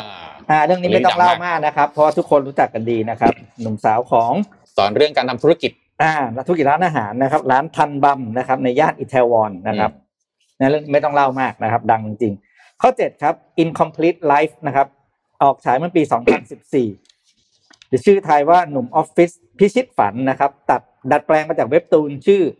มีเซงนะครับ ซึ่งแปลว่าชีวิตที่ไม่สมบูรณ์นะครับ เป็นผลงานสร้างสรรค์ของนักเขียนการ์ตูนยูนแทโฮนะครับ แล้วเป็นเรื่องราวที่อยู่ในเว็บ Portal มาก่อน แล้วถูกนำขอซื้อบทเนี่ยมาสร้างเป็นซีรีส์นะครับพระเอกคือชางคือแรนะครับ ก็คนขวาล่างที่ใส่สูทสีดำนะครับ เป็น อันนี้เรื่องน่าสนใจมากคุณมัดเดี๋ยวคุยเรื่องนี้กันต่อได้ คือชางคือแรเนี่ยทั้งชีวิตไม่ทำอะไรเลยนะครับ ฝึกฝนเล่นหมากล้อมอย่างเดียว โอ้อืมนะครับ แล้วก็มีความใฝ่ฝันว่า วันหนึ่งเขาจะเป็นนักเล่นหมากล้อมอาชีพอืมแต่ความฝันของเขาพังทลายลง เพราะว่าไม่สำเร็จนะครับ แล้วกลายเป็นว่าเขาเนี่ย ต้องเข้าสู่สังคมการทำงาน โดยมีวุฒิแค่มปลายโอ้อย่าลืมนะครับที่เกาหลีนะเพราะน่าสนใจ เพราะถ้าคุณไม่จบปริญญาหรือเรียนมหาลัยวิทยาลัยดีๆเนี่ยโอ้โหคุณลำบากคุณเออคุณลำบากแล้วเนี่ยคนเนี้ยเขาเลือกแล้วไงที่บอกจะเป็นอะไรนะเก่งด้านเดียวอะแล้วอ่านี่ไปเลยเอาด้านนี้คือเรียกว่าเบนทั้งชีวิตจะเอาเรื่องทุ่มมาทั้งชีวิตนะครับ อืมแล้วก็สุดท้ายก็มีคนช่วยฝากฝังให้เข้าทำงานที่บริษัทเทรดดิ้งนะครับ แล้วก็เป็นฐานะพนักงานขายฝึกหัดที่ต้องสู้ชีวิตอืม การทำงานด้วยวุฒิการศึกษาแค่มปลายอืมนะครับ เรื่องที่8นะครับ เป็นเรื่องที่คุณธรรมะพูดไปเมื่อกี้ Hospital Playlist นี่นะครับ2020-2021นะครับไม่ดังมากบ้านเราขออนุญาตไม่ต้องเล่านะครับก็เรื่องของราวของชีวิตของบุคลากรทางการแพทย์นะครับ ข้อ9 go back couple นะครับ เป็นเรื่องราวของคู่ สามีภรรยาแต่งงานใช้ชีวิตร่วมกันมา 18 ปีนะครับพวกเขาพบรักกันตั้งแต่สมัยเรียนมหาวิทยาลัยในวัย 20 อยู่ใช้ชีวิตร่วมกันมีแต่งงานนะครับ แล้วก็สุดท้ายคือชีวิตมาถึงจุดแตกหัก ไม่สามารถอดทนได้อีกต่อไป จึงตัดสินใจแยกกัน แต่แล้วกลับมีเรื่องมหัศจรรย์เกิดขึ้นเมื่อทั้งสองตื่นขึ้นมาอีกครั้งหนึ่งแล้วพบว่าตัวเขาทั้งสองคนย้อนกลับมาอดีตเมื่อ 18 ปีก่อน โอ้เหมือนได้รีสตาร์ทนะแก้ฮะเหมือนแก้แก้ตัวอื มมีโอกาสแก้ตัวนะครับเขาคราวนี้กลับไปทั้งคู่ตั้งใจว่าทุกอย่างจะต้องไม่เหมือนเดิมอืมอ่านะครับ เรื่องสุดท้ายนะครับ Hello My Twenties นะครับ เป็นเรื่องราวของห้าสาว วัยอ่าที่เรียนมหาวิทยาลัยมาด้วยกันนะครับ แต่ต้องมารวมกันอยู่ในบ้านเช่าหลังเดียวนะครับ ทุกๆคนมีเรื่องราวเบื้องหลังชีวิตนะครับอืมที่แตกต่างกันแล้วก็พอมาได้มาอยู่ร่วมกันเนี่ย ความลับของแต่ละคนก็ค่อย ๆ ถูกเปิดเผยออกมาอืมอารมณ์เด็กหอ เด็กหอเด็กหอเด็กหอเด็กหชีวิตอเด็กหอเป็นยังไงอะไรอย่างเงี้ยนะครับ เพราะฉะนั้นเนี่ยอ่าทั้งห้าคนก็จะมีบทเรียนชีวิตมาอืมถ่ายทอดให้เพื่อนได้เรียนรู้ได้ช่วยเหลือนะครับ แล้วก็ผ่านเรื่องราวต่างๆ ไปด้วยกัน แล้วก็เป็นการเสริมสร้างความสัมพันธ์ของทั้งห้าคนนะครับ ให้แนบแน่นยิ่งขึ้นนะครับ นี่คือสิบเสาร์อาทิตย์นี้เสาร์อาทิตย์นี้ฮะโปรแกรมหลังพันล้านไม่ต้องไปทำอะไรเลยครับ ดูให้ครบนี่นะครับนี่คือสิบโคเรียดราม่าที่เรียกว่าเป็นแนว slice of life หรือเสี้ยวหนึ่งของชีวิตนะครับอืมที่ให้พวกเราเข้าไปดูแล้วก็ได้ศึกษาเรียนรู้ว่าชีวิตนั้นมีอะไรมากมายที่เป็นรายละเอียดที่ให้เราเก็บ แล้วก็ศึกษาได้นะครับโอ้โหวันนี้เกาหลีเต็มเต็มรายการเร็วเลยโอ้คือคือเกาหลีแบบว่าทั้งรายการเลยนะก็น่าสนใจจริงๆก็น่าวิเคราะห์นะครับว่าเกาหลีเนี่ยมาถึงจุดนี้ยังไง แต่ว่าอืม ข้างรายการสักนิดนึงว่าขอเชิญชวนคุณผู้ฟังทุกท่านกลับมาดูประเทศไทยบ้างก่อนค่ะนฮอืมพาไปดูความเปราะบางครับ ที่ซ่อนอยู่ในตลาดแรงงานไทยแหมฟังแล้วพอดูมาดูเมืองไทย แต่ว่ามันเป็นความเป็นจริงฮะอืมเราก็คงมองข้ามความเป็นจริงนี้ไปไม่ได้นะครับ จากข้อมูลล่าสุดฮะอัตราการว่างงานของไทยในช่วงครึ่งปีแรกของปีนี้นะครับอยู่ที่ 1.9%ครับของกำลังแรงงานซึ่งปรับสูงขึ้นจากค่าเฉลี่ยในอดีตนะฮะที่อัตราว่างงานของไทยจะอยู่ที่ประมาณ 1%จากผลของการระบาดของโควิด -19 นะครับที่ กระทบต่อภาวะเศรษฐกิจแบบ เอาว่าทุกคนโดนกันหมดเนี่ยนะครับ แม้ว่าอัตราว่างงานรวมของไทยจะอยู่ในระดับไม่สูงนักนะฮะหากเทียบกับหลายประเทศทั่วโลกครับ แต่ตลาดแรงงานของไทยก็มีความน่ากังวลจากหลายความเปราะบางที่ซ่อนอยู่ซึ่ง วันนี้ครับผมจะพาคุณผู้ฟังทุกท่านไปไล่ดูกันว่ามันมีอะไรบ้างครับ ข้อหนึ่งครับแรงงานมีชั่วโมงทำงานน้อยลงครับสะท้อนจากชั่วโมงการทำงานเฉลี่ยนะฮะของแรงงานที่มีงานทำปรับลดลงประมาณ 8%โดยหาก พิจารณาลงรายละเอียดก็จะมีประเด็นประเด็นน่าสนใจประมาณนี้นะฮะจำนวนคนทำงานต่ำระดับ หรือต่ำกว่า 35 ชั่วโมงต่อสัปดาห์เพิ่มขึ้น 14%ฮะอืมนะครับ underemployment จำนวนคนเสมือนว่างงานครับ ก็คือทำงานศูนย์ชั่วโมงอะไม่ได้ทำงานอะไรนะครับ เราใช้คำว่าเสมือนว่างงานนะฮะเพิ่มขึ้นมากกว่า 62%ครับนะฮะค่ะ62%เนี่ยอาจจะเป็นเพราะฐานต่ำที่บอกไปเพราะว่าจำนวนคนว่างงานประเทศเรา1%ใช่ไหมค่ะพอมันปรับขึ้นนะนิดเดียวก็1.5% 1.4%ก็ 62%แล้วค่ะนะครับ ก็คิดเป็นคนจำนวนกว่า800,000คนฮะที่แม้จะยังไม่ได้ถูกเลิกจ้างแต่ก็ไม่มีงานทำฮะก็กลุ่มนี้นะครับ ก็เสมือนคนว่างงานก็ยังไม่ได้รับรายได้ด้วยก็คือให้พักงานหรือรีบวิดเอาเคไว้ก่อนนะบริษัทประสบปัญหานะครับ และส่วนใหญ่ถ้าพูดนะฮะอยู่ในกลุ่มเรียกว่าอะไรคนภาคบริการอืมนะครับ ก็ยังตอนนี้ก็ยังกลับมา ตอนนี้ก็เริ่มกลับมาได้เนาะแต่อาจจะยังได้ไม่เต็มร้อยเปอร์เซ็นต์นะครับก็สะท้อนว่าแม้อัตราว่างงานจะไม่สูงแต่รายได้ของแรงงานฮะหายไปเยอะมากนะครับ แล้วก็ที่สำคัญเลยตรงนี้ทำให้ความเหลื่อมล้ำครับ มีแนวโน้มสูงขึ้นนะฮะจากข้อมูลที่บ่งชี้ว่าคนมีรายได้น้อยนะครับ จะมีชั่วโมงทำงานลดลงมากกว่าคนที่มีรายได้สูงครับนะฮะขณะที่คนมีการศึกษาน้อยก็จะมีชั่วโมงการทำงานลดลงมากกว่าคนที่มีการศึกษามากนะครับ สะท้อนปัญหาความเหลื่อมล้ำที่ปรับสูงขึ้น และอาจนำไปสู่ปัญหาทางการเมืองได้ในอนาคตนะครับค่ะสองฮะแรงงานย้ายไปทำงาน ที่มีรายได้ต่ำลงฮะโดยแบ่งได้เป็นสองมิติดังนี้นะครับหนึ่ง ย้ายจากสาขาที่มีรายได้สูง ไปสาขาการผลิตที่มีรายได้ต่ำกว่านะครับ โดยจะพบว่าสาขาการผลิตที่มีแรงงงานลดลงมากนะฮะเช่นโรงงานค้าส่งค้าปลีกการผลิตเนี่ยซึ่งเป็นภาคเศรษฐกิจหลักของไทยนะฮะแล้วก็มีอัตราค่าแรงที่สูงกว่า ขณะที่สาขาที่มีแรงงานเพิ่มขึ้นนะฮะคืออะไรครับ เกษตรกรรม ร้านอาหารก่อสร้าง อันเนี้ยถึงแม้จะมีอัตราค่าแรงที่ต่ำกว่านะครับ ดังนั้นนะครับการเคลื่อนย้ายของแรงงานที่เกิดขึ้นเนี่ยจึงเป็นอีกหนึ่งปัจจัยที่สะท้อนว่า แม้จะมีงานทำฮะ แต่แรงงานรายได้ลดลงอืมคืองานที่ตัวเองอยากทำนั้นไม่ได้ทำอืมต้องไปยอมทำงานที่รายได้น้อยลงค่ะเพราะว่าไม่มีทางเลือกนั่นเองเอาพูดตรงๆนะครับสองฮะย้ายไปทำงานอิสระ หรือเป็นแรงงานนอกระบบมากขึ้นคืออะไรฮะฟรีแลน freelance ซ์นะครับอันเนี้ยเรียกว่าไม่ได้เต็มใจหรอกแต่มันไม่ค่ะมีงานทำก็ก็ต้องไปเป็นเป็นฟรีแลน freelance ซ์กันนะนะครับ เพราะว่าพบว่าแรงงานที่เป็นลูกจ้างเอกชนแล้วก็นายจ้างเนี่ยเอ่อ ลดลงนะครับในขณะที่แรงงานที่ทำงานอิสระเนี่ยปรับเพิ่มขึ้นมากนะครับ เป็นการย้ายจากอาชีพที่มีรายได้มาก และมั่นคงกว่า ไปยังอาชีพที่มีรายได้น้อย และมั่นคงน้อยกว่า รวมถึงสวัสดิการการทำงานก็หายไป จริงๆมันไม่มีใครอยากย้ายแบบนี้แหละแต่มันถูกบังคับไงค่ะนะฮะให้ต้องเป็นแบบนั้นนะครับสามฮะผลิตภาพแรงงานหรือ productivity ในอนาคตมีความน่ากังวลจากสถานการณ์ในปัจจุบันนะครับ ซึ่งมีสาเหตุมาจากหนึ่งครับแรงงานอายุน้อยว่างงานเพิ่มขึ้นมากนะฮะภาษาอังกฤษเรียกว่า youth unemployment เนี่ยนะครับ โดยจากข้อมูลล่าสุดนะครับมีแรงงานเด็กจบใหม่ที่ว่างงานมากกว่า 8.5%หรือ 320,000 คน เทียบกับค่าเฉลี่ยปี 2014 ถึง 2019 นะฮะที่มีแรงงานจบใหม่ว่างงานเพียงแค่ 200,000 คน เพิ่มขึ้น 120,000 คนนะฮะที่ไม่มีเอ่องานทำนะฮะซึ่งจากการที่แรงงานจบใหม่ไม่มีงานทำเนี่ยจะส่งผลต่อทักษะของแรงงานเด็กจบใหม่นะครับที่จะหายไปในช่วงที่ว่างงาน ซึ่งแรงงานกลุ่มนี้นะฮะควรจะก้าวขึ้นมาเป็นกำลังหลักของประเทศในช่วง 5-10 ปีข้างหน้าครับ แต่ว่าว่างงานฮะเพราะฉะนั้นหายไปเลยครับกำลังความสามารถการเรียนรู้ต่างๆ ไม่มีเลยนะครับ ดังนั้นการว่างงานที่เกิดขึ้นนะฮะอาจจะส่งผลกระทบต่อผลิตภาพโดยรวมของแรงงานทั้งประเทศในอนาคตครับค่ะมันไม่ใช่แค่ช่วงนี้ฮะนะครับสองฮะแรงงานว่างงานนานขึ้นนะครับ โดยข้อมูลนะฮะแสดงให้เห็นว่าแรงงานเนี่ยเอ่อ94,000 คนนะฮะที่ตกงานนานกว่า 6 เดือนถึง 1 ปี เทียบกับค่าเฉลี่ยเอ่อ ย้อนหลัง 5 ปี 2014 ถึง 2019 นะฮะมีแค่ 20,000 คนเท่านั้น เกือบ 5 เท่านะครับ 20,000 ไปเป็น 94,000 คนนะฮะขณะที่แรงงานที่ตกงานนานกว่า 1 ปีเนี่ยมีถึง 86,000 คน มากกว่าค่าเฉลี่ยปี 2014 ถึง 2019 ถึง 23,000 คนเท่านั้นเองเกือบ 5 เท่าเช่นเดียวกันนะครับ ก็จากหลายงานการศึกษาในต่างประเทศก็พบว่าการว่างงานเป็นเวลานานหรือ long term unemployment เนี่ยนะฮะจะมีผลกระทบในอนาคตอีกด้วยก็คือว่า เมื่อแรงงานว่างงานนานฮะทำให้ทักษะที่จำเป็นมันหายไป แน่นอนค่ะ แล้วสุดท้ายก็เบิร์นเอาด้วย passion ก็ไม่มีก็รู้สึกว่าตัวเองเนี่ยมันไร้ค่าจังเลอืยมอะไรทำนองเนี้ยนะฮะก็รู้สึกว่ากลับมาไม่ได้หรอกนะแล้วก็ทำให้แรงงานก็หายไปจากระบบ แต่ย้ายไปเป็นอะไรฮะปัญหาทางสังคมแทนอืมนะภาครัฐก็ต้องใช้งบประมาณในการไปช่วยดูแลมากขึ้นนะครับ นอกจากความเปราะบางที่ซ่อนตัวอยู่ในตลาดแรงงานตามที่ได้กล่าวไปก่อนหน้านี้แล้วนะฮะแรงงานไทยก็ยังมีปัญหาหนี้สูงอีกด้วยฮะ สะท้อนจากระดับหนี้ครัวเรือนที่สูงถึง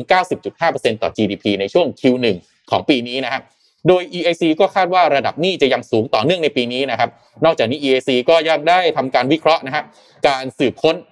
เงินกู้เงินด่วนใน Google ฮะ Google Trends เนี่ยพบว่าคนไทยมีแนวโน้มต้องการเงินกู้ นอกระบบเพิ่มมากขึ้นเมื่อเทียบกับช่วงก่อน ที่จะมีโควิด -19 แพร่ระบาดมากนะครับ ซึ่งก็สะท้อนว่าแรงงานไทยในปัจจุบันเนี่ย นอกจากมีปัญหาเรื่องงานแล้วนะมีปัญหาเรื่องหนี้โอ้โห หลายซับหลายซ้อนนะครับ ทั้งนี้นะครับความเปราะบางที่เกิดขึ้นในตลาดแรงงาน แล้วก็ปัญหาหนี้สูง จะกลายเป็นอุปสรรคสำคัญต่อการฟื้นตัวของเศรษฐกิจไทยในระยะข้างหน้าแน่นอนนะครับ โดยนโยบายที่จำเป็นก็คือต้องเร่งฉีดวัคซีนนะครับ แล้วก็ควบคุมให้การระบาดจะต้องตัวเลขจะต้องปรับดีขึ้นนะครับทำให้เศรษฐกิจสามารถกลับมาดำเนินการได้ ควบคู่ไปกับการใช้มาตรการช่วยเหลือแรงงานที่มีรายได้ลดลงมากนะครับ รวมถึงการช่วยเหลือจูงใจภาคธุรกิจนะฮะ ให้โครงการจ้างงานนะครับหรือเพิ่มการจ้างงานเพื่อเป็นการสร้างงานแล้วก็สร้างรายได้ให้ประชาชนนะฮะ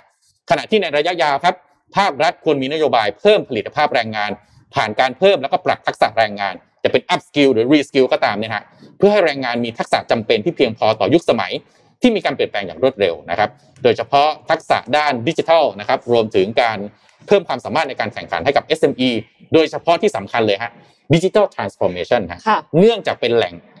แหล่งจ้างงานหลักที่สำคัญของประเทศไทยคือ SME เนี่ยแหละนะครับแน่นอนก็ขอบคุณข้อมูลทั้งหมดทั้งมวลนี้จาก SCB Economic Intelligence Center หรือ EIC ครับ อะ นี่กลับมาดูที่เมืองไทยนะฮะเราเองต้องเปลี่ยนผ่านนะ ถ้าเรายังอยู่ในภาคอุตสาหกรรมที่เป็นอะไรใช้แรงงานเนี่ยอืมดูแลวจะลำบากในอนาคตนะครับ มันจำนวนงานน้อยลงเรื่อยๆ ดิจิตอลก็เข้ามาเรื่อยๆ ใช่ไหมฮะแหม เราอยู่ตรงกลางนี่ลำบากจริงๆนะครับค่ะไปต่อกันที่เรื่องของ amazon.com แล้วกันนะคะตะกี้นี้พี่โทมัสพูดถึงเรื่องว่า SME เนี่ย drive เศรษฐกิจใช่ไหมคะครับทีเนี้ย SME เองอะก็คือ drive เศรษฐกิจในส่วนของ amazon.com เหมือนกัน เพราะว่าก็คือเป็น third party ที่ขึ้นไปขายของใน amazon.com แต่ปัญหาก็คือว่า amazon.com เนี่ยถูกกล่าวหาซ้ำๆค่ะ ว่า copy ผลิตภัณฑ์ที่ขายบนเว็บไซต์ของตัวเองโดยเฉพาะอย่างยิ่งของรอยเตอร์เนี่ยเขาพูดถึงตลาดอินเดียค่ะเอกสารภายในของบริษัท Amazon.com หลายพันหน้าเนี่ยเขาบอกว่าพนักงาน Amazon.com ใช้ข้อมูลภายในเพื่อคัดลอกผลิตภัณฑ์ที่ขายโดยบริษัทอื่นบนแพลตฟอร์ม ในประเทศอินเดียนะคะซึ่งอินเดียเป็นตลาดสำคัญของ Amazon.com นะคะ นอกจากนี้ผลการค้นหาเนี่ยยังมีการแสดงสินค้าของ Amazon เองสองสองในสามรายการแรกด้วย คือแบบว่าเยอะมากๆ คือกลายเป็นว่า แข่งกัน แล้ว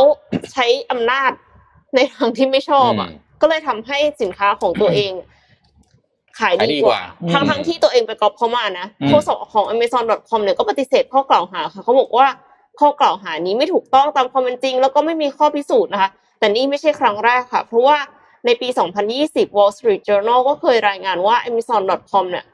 ถูกกล่าวหาว่าใช้ข้อมูลของบุคคลที่ 3 เพื่อสร้างผลิตภัณฑ์ของตัวเองเพื่อแข่งกับสินค้าที่ขายดีที่สุด ทีนี้เอ็มอะก็เลยไปดู YouTube ของบล็อกเกอร์คนหนึ่งนะคะ ชื่อ Louis Rossmann เขาอธิบายให้ฟังว่ามีความเป็นไปได้ในการ Copy สินค้าของ Amazon.com เนี่ยสามเลเวลด้วยกันอืมอืมเลเวลที่หนึ่งก็คือ ก็คือเริ่มจากชั่วน้อยสุดไปจนถึงชั่วมากสุดนะเลเวลที่หนึ่งคือ third party หรือว่าร้านค้าย่อยของ ที่อยู่บน Amazon.com เนี่ยขายดี ขอใช้คำว่ามีจริยธรรมนะมีจริยธรรมน้อยไปถึงมีจริยธรโอรมเคโอมาเคกได้ค่ะ ก็อันที่มีจริยธรรมมากหน่อย ไม่อ่าอันนี้อันนี้มีจริยธรรมมากหน่อยไปจมานกถึงหน่อยน้อก็ยคืออ่าขั้นเบาค่ะแต่ย้ำมากหน่อยก็ขั้นเบาอะก็คือว่าคนอะเขาไปขายใน Amazon.com แล้วเขาเห็นว่าสินค้าเนี้ยขายดีอืมเขาก็เลยเอามาขายบ้างคือหมายความว่าเขาก็ใช้ economy of scale เพราะว่าอืมเขาใหญ่มากใช่ไหมอืมเขาก็ผลิตในราคาที่ถูกกว่าใน คุณภาพที่ใกล้เคียงกันได้ กรณีเนี้ยมันก็ไม่แปลกเพราะว่าเราเป็นผู้บริโภคเราก็อยากได้สินค้าอืมคุณภาพดีในราคาอืมถูกใช่ไหมคะก็เลยทำให้ของ Amazon.com เนี่ยขายดีกว่าของที่เป็น third party อืมแล้วเขาก็ใช้ public information ก็ไม่มีปัญหาอะไรอืมอืมกรณีที่สองค่ะ ก็คือนอกจากจะเห็นของคนอื่นแล้วยังใช้ Data ของเขาด้วยค่ะอืม ก็คือด้วยความที่เขาเป็นแพลตฟอร์มไงอ่าเขาก็เห็นทุกอย่างมี Data อยู่แล้วว่าเห็นทุกอย่างสินค้าแบบไหนขายดีใครซื้อไซส์ไหนขายดี ใครซื้อเดโมกราฟิกพะเป็นยังไงอืมเพราะแล้วเสร็จแล้วตอน return อะ ใคร return เยอะอืมใครคืนสินค้าเยอะ แล้วก็คือคืนสินค้าเพราะอะไรเขาก็ถามอยู่แล้วอืมทีนี้อ้าวแล้วแต่ละเจ้าไม่มีเหรอ มีค่ะ มีของเจ้าตัวเองแต่ Amazon มีของทุกเจ้าที่ขายสิ่งเดียวกันใช่ใช่อืมดังนั้นเนี่ย Amazon เนี่ยสามารถที่จะเอาข้อมูลความลับเหล่าเนี้ย มาใช้เพื่อที่จะพัฒนาสินค้าของตัวเองมาแข่งมแน่นอนค่ะ เงินหนากว่านะคะ ผลิตเยอะกว่ามันก็ต้องถูกกว่าได้อยู่แล้วอืมแล้วเทคโนโลยีครับเขาก็ล้ำอยู่แล้วนะคะ อันที่สามค่ะอันนี้มีจริยธรรมน้อยที่สุดอืมอ่าชั่วมากสุดนั่นเองก็คือสัตว์แก้ให้แล้วนี่นอกจากจะใช้ข้อมูลที่ Amazon เท่านั้นมีผลิตสินค้าเลียนแบบในสเกลที่ใหญ่ถูกกว่าร้านค้าย่อยแล้ว ยังทำให้ Search Result Display สินค้าของ Amazon เป็นอันดับแรก ๆ วนๆ กว่าสินค้าจากร้านค้าอื่นอีกด้วยอืมคือแทนที่จะโชอันนี้ว์เชิงของเทคนิคเลย Original อืมแต่กลายเป็นว่าทำให้ของตัวเองเนี่ย ไปอยู่ข้างบนสุมีดโอกาสมองเห็นมากกว่าอืมใช่แล้วคืออมปกติแล้วคนที่ search อะค่ะ search แล้วเขาก็จะดูแค่สินค้าไม่กี่อันดับแรกอะอืมถ้าสมมติว่าราคาเขาโอเคเขาก็จะซื้อเลยอืมเขาก็จะไม่ได้แบบว่าอันหน้าที่สองหน้าที่สามอย่างนี้ใช่ไหมคะดังนั้นมันก็เลยกลายเป็นว่า เอ้าถ้าอย่างนี้นี่คุณก็คือโกงชัดๆอะแก้กติกาเพื่อที่จะให้ตัวเองชนะ เพราะเฮ้ยว่าเดี๋ยวอันนี้พูดถึงเรื่องอะไรขายของป่ะ ขายขอพูงดด้ถึวยงนะ Amazon.com ค่ะอ๋อโอเคโอเค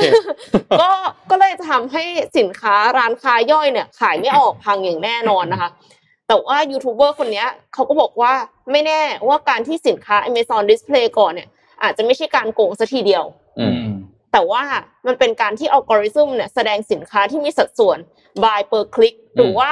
ในร้อยคนที่คลิกเข้ามาเนี่ย มีคนซื้อกี่เปอร์เซ็นต์อืมแล้วก็คือถ้าสมมติว่าร้อยคนแล้วมีคนซื้อเก้าสิบคนน่ะ ก็ทำให้ display สูงขึ้น คือเขาอาจจะทำดีของเขาเขาทำเก่งของเขาจริงก็ได้ ใช่ใช่ไม่ได้เขาไปก็คือมนุษย์เลตเบื้องหลังใช่ไหมมีมีอย่าคนมองเขาในแง่ร้าย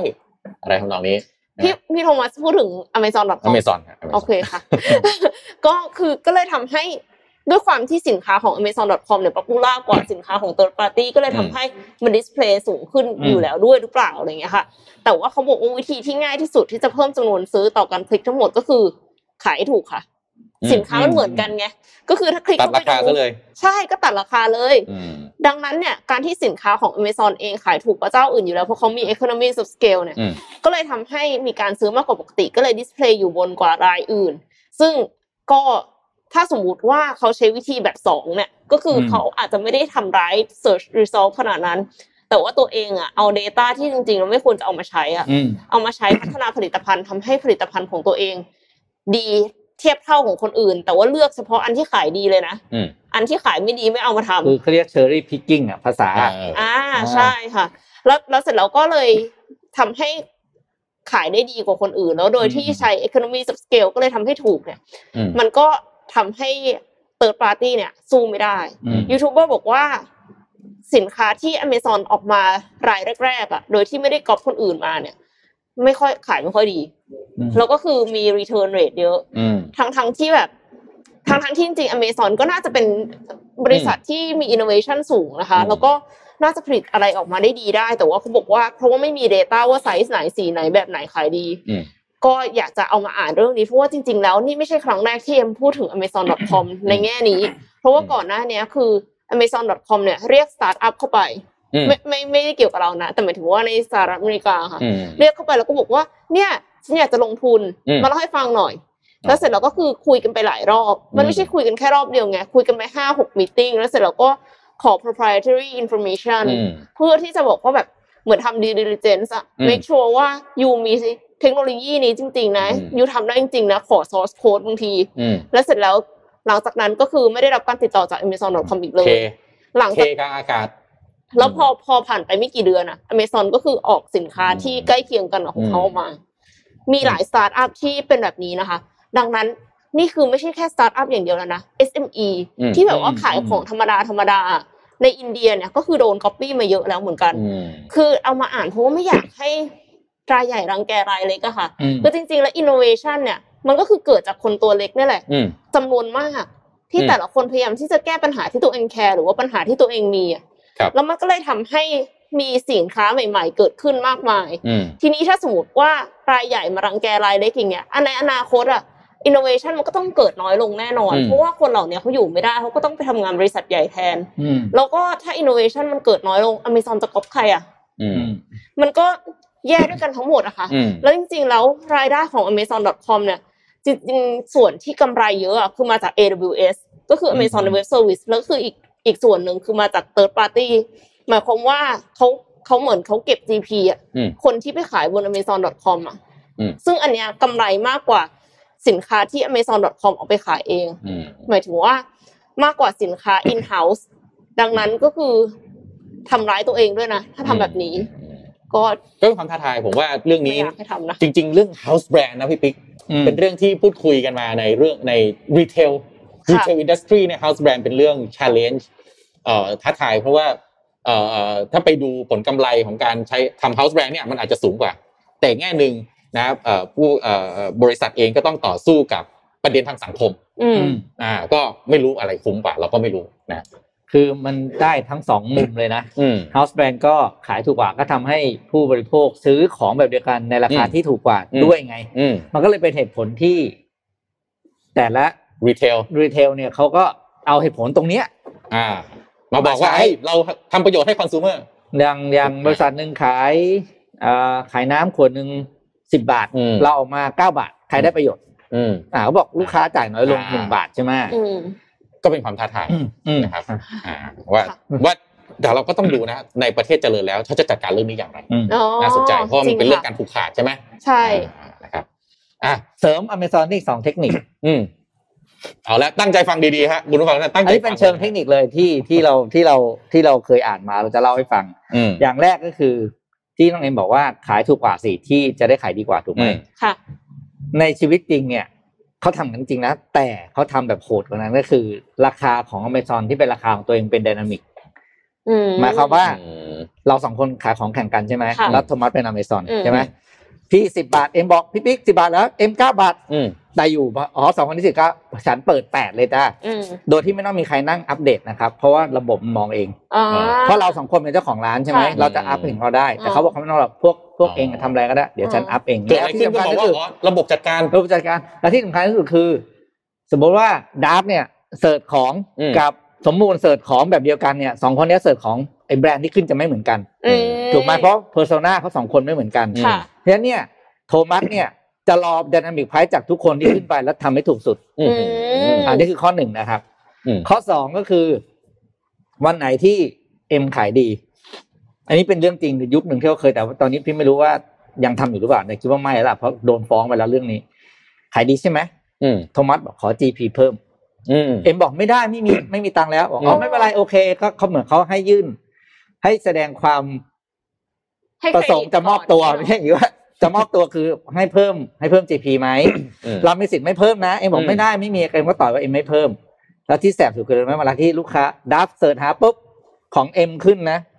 แต่ไม่มีปุ่นไม่มีปุ่มกดซื้อฮะไม่มีปุ่มกดซื้ออมอุ้ยอันนี้นี่ไม่ให้ไหวนะคะให้เจ็บที่ให้แบบเขาเรียกจี๊ดตรงเนี้ยเอแบบอคนเสิร์ชเราขึ้นนะ แต่กดซื้อไม่ได้โหอืมอันนี้นึกถึงอันนี้หนังไปหาจีนได้นะนะอันนี้คือเรื่องที่ไปหาอันนี้นึกได้ถึงหนังจีนแบบอาชญากรรมไหมเนี่ยเลือดเลือดขากเลือดออกมาเลยทีเดียวเฮ้ยแต่อันนี่เรื่องจริงอันนี้เพราะผมอืมอ่านไว้แล้วเขาโดนฟ้องเรื่องพวกนี้มาก่อนอะเฮ้ยมันแย่เออคือแบบว่าให้เห็นทุกอย่างเลยนะอืมแต่แบบ เฮ้ยกดซื้อไม่ได้เว้ยจนกว่าคุณจะยอมเพิ่ม GP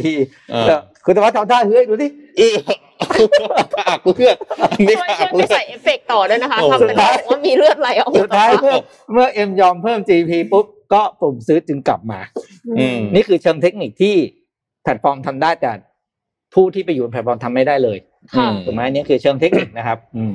อืมน่าสนใจครับเนี่ยผมพาไปต่ออีกเรื่องหนึ่งนะฮะอืมไวๆนะครับ เป็นอืมเรื่องที่น่าสนใจก็คือว่าทาง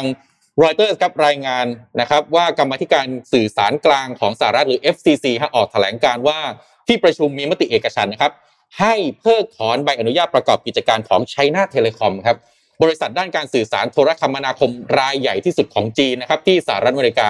ซึ่งดำเนินการอยู่ในสหรัฐอเมริกามานานกว่า 20 ปี ในชื่อ China Telecom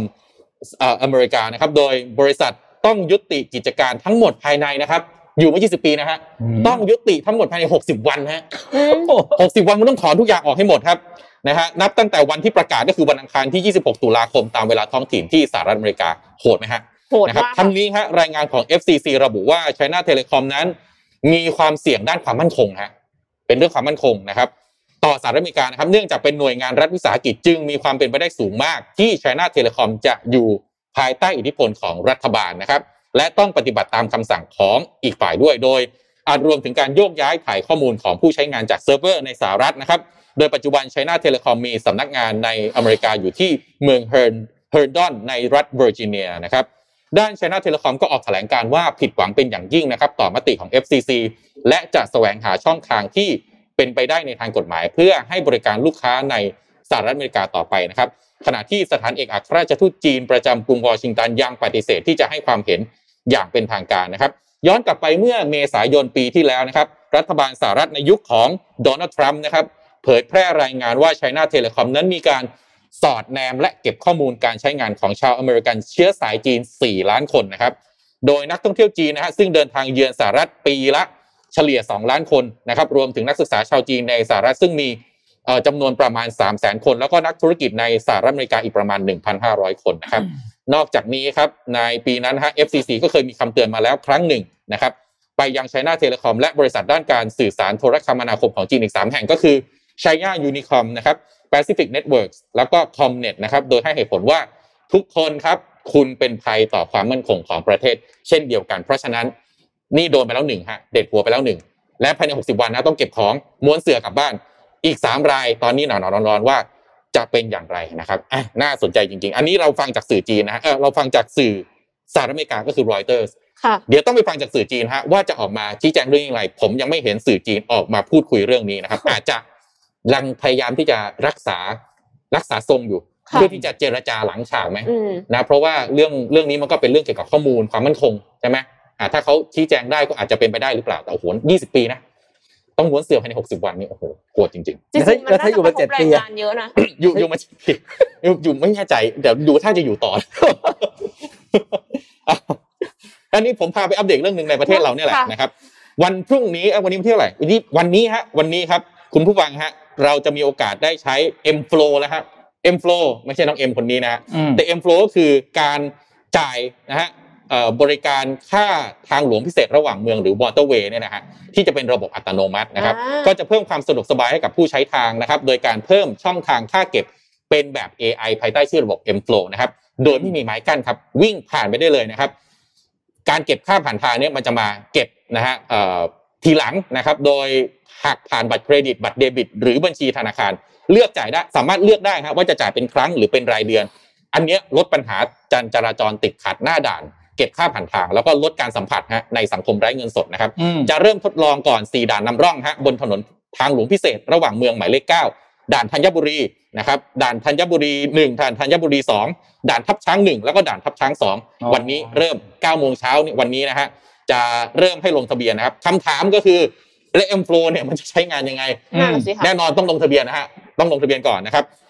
ขั้นตอนนะครับ วันนี้เราจะ9โมงเช้าเนี่ยเขาจะเดบิวต์เนี่ยนะฮะระบบ 4 ช่องทางการลงทะเบียนนะฮะหนึ่งเว็บไซต์ครับ mflowthai.com/mflow นะครับสองแอปพลิเคชันอีกแล้วนะฮะ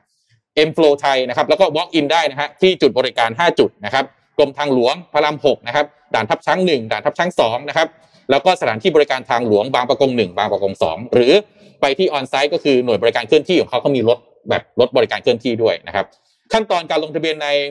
ใช้งานในระบบ m f l o w ก็ต้องใช้หมายเลขโทรศัพท์มือถือสำหรับลงทะเบียน บัตรประชาชนและภาพถ่ายคู่บัตรประชาชน อันนี้ค่ะนิดนึงว่าเอ๊ะก่อนหน้านี้ก็เขามีแถลงใช่ไหมว่าห้ามอะไรขอสำเนาบัตรประชาชน อันนี้ยังต้องขออยู่นะฮะบัตรประชาชนแล้วก็ภาพถ่ายคู่สำเนาบัตรประชาชนเนี่ยนะคู่มือจดทะเบียนรถนะครับ แล้วก็รูปถ่ายรถด้านหน้ารถนะฮะด้านข้างแล้วก็ด้านหลังรถด้วยถ้ามีนะครับแล้วก็เมื่อสมัครใช้งานระบบ m f l o w เรียบร้อยแล้วก็สามารถเลือกนะฮะรูปแบบช่องทางการชำระเงินได้ที่ผมได้เรียนไปนะฮะ จะชำระเป็นรายครั้งหรือเป็นรอบบินนะฮะจะเป็นอัตโนมัติตัดบัญชีธนาคารบัตรเครดิตบัตรเดบิต M Pass Easy Pass แล้วแต่เลยนะครับ แล้วก็เลือกชำระเงินด้วยตนเองผ่านเว็บไซต์นะครับหรือโมบายแอปของ m f l o w นะครับก็การทดสอบระบบนะฮะก็จะมีการแจ้งเตือนยอดชำระเมื่อขับผ่านช่องทาง m f l o w สามารถเรียกดูประวัติรายการผ่านทางได้นะครับ แต่ในส่วนของการชำระเงินฮะผู้ใช้บริการช่องทาง m f l o w ยังไม่เปิดให้บริการนะครับ ก็สามารถชำระค่าธรรมเนียมผ่านทาง วิธีปัจจุบันนะครับหรือชำระด้วยเงินสดด้วยเงินสดขออภัยนะครับ หรือระบบอัตโนมัติ M Pass Easy Pass ตามปกติจนกว่าจะเปิดให้บริการอย่างเต็มรูปแบบในเดือนมกราคมนะครับ ก็พร้อมเปิดบริการเต็มรูปแบบเนี่ยมกราคมปีหน้านะครับจะเป็นการเปิดบริการตอนนี้เนี่ยสี่ด่านก่อนนะครับ แต่พอปีหน้ามกราเนี่ยนะฮะอีก 5 ด่านที่เหลือรวมได้ทั้งหมดเป็น 9 ด่าน เพราะฉะนั้นตอนนี้เนี่ยถ้าใครเดินทางระหว่างเมืองเนาะมอเตอร์เวย์เนี่ยจะสังเกตว่าถ้าเป็นช่วงวันหยุดยาว โอ้โหทางขาไปเนี่ย นะช่วงจ่ายไอ้อืมช่องทางด่วนเนี่ยที่ด่านเนี่ยเออติดยาวมากเลยค่ะนะฮะขากลับก็ติดยาวอีกเหมือนกันอืมคือทุกคนออกไปวันเดียวกันกลับวันเดียวกัน M flow ก็คือคุณขับผ่านไปเลยค่ะต่อไปไม่ต้องมาคอยเนี่ยบางบางด่านเนี่ยไม่จ่ายเงินแต่ก็ต้องรับบัตรอยู่ดีอะไรอย่างเงี้ยนะฮะต่อไปขับผ่านเลยนะฮะแล้วก็มาจ่ายเงินทีหลังแต่ ถ้าคุณไม่จ่ายก็มีค่าปรับอืมอ่าแบบนี้นะครับอะก็น่าสนใจนะนะฮะค่ะวันค่ะนี้แล้วนะฮะเริ่มใช้นะครับ ก็น่าจะช่วยเรื่องการจราจรได้ดีค่ะอืมแต่ว่าทีนี้ถ้าสมมติว่าสมมติขับเร็วมากนะ เอฮะเอมันจะจับป้ายทะเบียนทันไหมอะทันเวลาขับสจะได้ปีดอีกไหมลิมิตยังไงยังโดนเลย เวลาขับรถทางหลวงเขาถ่ายเขาแชะเดียวไงเออทันทันครับทันพวกนี้ทันอยู่น่าแล้วจะได้โออเคยู่เพราะฉะนั้นก็คือคนที่ไม่ได้ลงทะเบียนแล้วจะเนียนใช้ M4 มันจะไม่ผ่านไงอืมจะไม่ผ่านมันจะโดนอาจจะโดน เออจะมีมีจะมีคำถามใช่ไหมว่า แล้วแล้วถ้าไม่ลงทะเบียนอะแล้วแต่มันก็ขับมันก็ขับสู้ไปแล้วอะใช่ไหมทำงอะคะก็จะโดนค่าปรับนะจะเป็นค่าปรับตามหลัง มีค่าปรับฮะมีค่าปรับอ๋อเป็นอาจจะค่าปรับถูกถอนใบขับขี่ที โอ้หลังโหขนาดนั้นไม่ไม่ขนาดนั้นไม่ไม่ไม่ถ้าสมมติว่าไม่จ่ายอะอ๋อสมัยสมัยนี้เขาลงโทษกันด้วยเงินฮะอย่างอื่นอย่างอื่นอย่างอื่นเรื่องแบราวบขี่นี่มีความหมายแบบขี่พี่อยู่ไหนไม่รู้เลย เอาเวรกรรมนะคะอะแปดโมงสิบห้าแล้วน่าจะครบอะนี่ผมมีตบท้ายสมมติว่าอ่านี่วันที่สามเอ่อสามสิบเอ็ดตุลาคมปีนี้ ของทุกปีไม่ใช่ปีนี้นะฮะเป็นวันฮาโลวีนฮะค่ะนะครับ ก็เป็นอีกหนึ่งวัฒนธรรมนะฮะของประเทศทางตะวันตกแหละนะครับ แต่ว่าก็ เป็นอะไรนะเป็นกิมมิคหลาย ๆ ประเทศก็เอาไปเล่นกันนะครับ โดยเด็ก ๆ ก็จะแต่งตัวเป็นเนี่ยผู้ผีปีศาจเนี่ยแหละครับ แล้วก็ชวนกันไปขอแคนดี้ขอของอ่าหวาน Trick ข or องกิน treat อืมทริกทริกออทรีตเนี่ยนะครับ ก็เทศกาลนี้ก็นะครับมาจากชาวตะวันตกนะครับ แล้วก็เป็นเทศกาลเรียกว่า Festival of the Dead นะฮะโดยชาวเซลต์โบราณก็เชื่อว่าเป็นวันที่โลกนี้และโลกหน้าเนี่ย โคจรมาอยู่ใกล้กันมากที่สุดนะอืมทำให้เหล่าวิญญาณสามารถผ่านเข้าออกได้อย่างอิสระ ซึ่งวิญญาณของบรรพบุรุษที่เคารพก็จะได้รับการต้อนรับกลับบ้านในขณะที่วิญญาณร้าย จะถูกขับไล่นะฮะโดยมีความเชื่อว่าการที่สามารถขับไล่วิญญาณร้ายได้นั้น สามารถทำได้ด้วยการสวมชุด แล้วก็หน้ากากผีเนี่ยแหละมีจุดประสงค์คือแฝงตัวเป็นวิญญาณเหมือนกันเพื่อที่จะหลีกเลี่ยงอันตรายนะครับ ทีนี้ผมก็เลยนี่ร่วมกับทีมงานนะเราทำคอนเทนต์มาอืมในช่วงวันฮาโลวีนนะฮะไม่มีอะไรทำเปิดดูหนังผีได้เอาป้ายยากันอีกแล้วนะฮะค่ะอืมนอกจาก Soft power ของไทยเกาหลีฮะแล้วนะคะอันนี้มาดูหนังผีด้วย soft power ของไทยครับ ที่เราทรงอิทธิพลมากที่สุด อันดับต้นๆของโลกแน่นอนคือหนังผีฮะค่ะอ้าวพามาดูฮะ ย้อนกลับไปดูหน่อยนี่บอดี้ศพสิบเก้าเคยดูไหมไม่ได้ดูโอ้โหแต่ว่าเรื่องนี้แต่ว่านี่แต่ว่ารู้ว่าดังมาก ผมอยากจะบอกให้ว่าตอนจบเนี่ยนะฮะอืมจะลองซีดลองซีดแน่นอนคือเพื่ออะไรกันวะโอ้โหแบบ แบบมันมันอื้อหือสุดๆจริงๆนะฮะเรื่องอืมเรื่องนี้ดีมากเรื่องนี้ดีมากนะฮะคุณก็คุณคุณเป้อารักษ์ใช่ไหมอ่า คุณเป้อารักษ์นะครับ ก็เป็น จะเรียกว่าแหมมันไม่รู้จะพูดยังไงเลยเพราะมันจะพูดไปปั๊บมันดูจะสปอยนิดนึงอ่าคือเนื้อเรื่องนะอ่าโอเคอ่าโอเคเข้าใจอะครับไปเรื่องต่อไปนี่ตำนานนะคนเห็นผี ดูเรื่องนี้นะฮะอย่างหนึ่งที่จะนั่นหนึ่งคือ เวลาจะกินหมูหมูแดงเนี่ยมันจะคิดนิดหนึ่งอืมฉากฉากกินหมูแดง ไม่รู้จำได้หรือเปล่านะฮะคุณผู้ฟังหลายท่านถ้าเคยดูอาจจะอาจจะจำได้นะฮะก็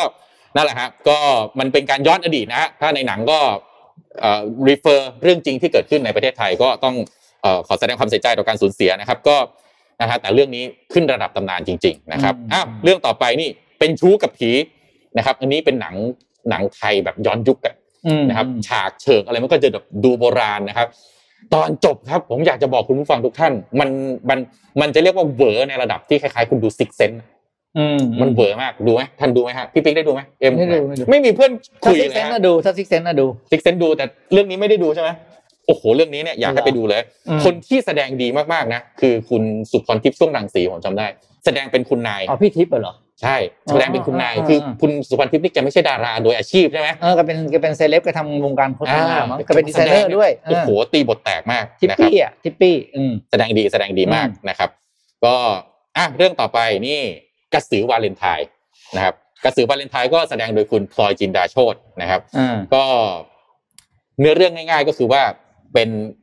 คุณพลอยจินดาโชตในในเรื่องเนี่ยจะมีอาการประหลาดต้องตื่นมาอาเจียนในทุกๆเช้านะครับ แล้วก็ทุกครั้งที่อาเจียนออกมาเนี่ยมันจะเป็นสิ่งแปลกประหลาดนะครับจนมีเห็นภาพซ้อนเห็นอะไรก็ไม่รู้เนี่ยนะครับอืมอืมแต่พล็อตหนังเนี่ยดีมาก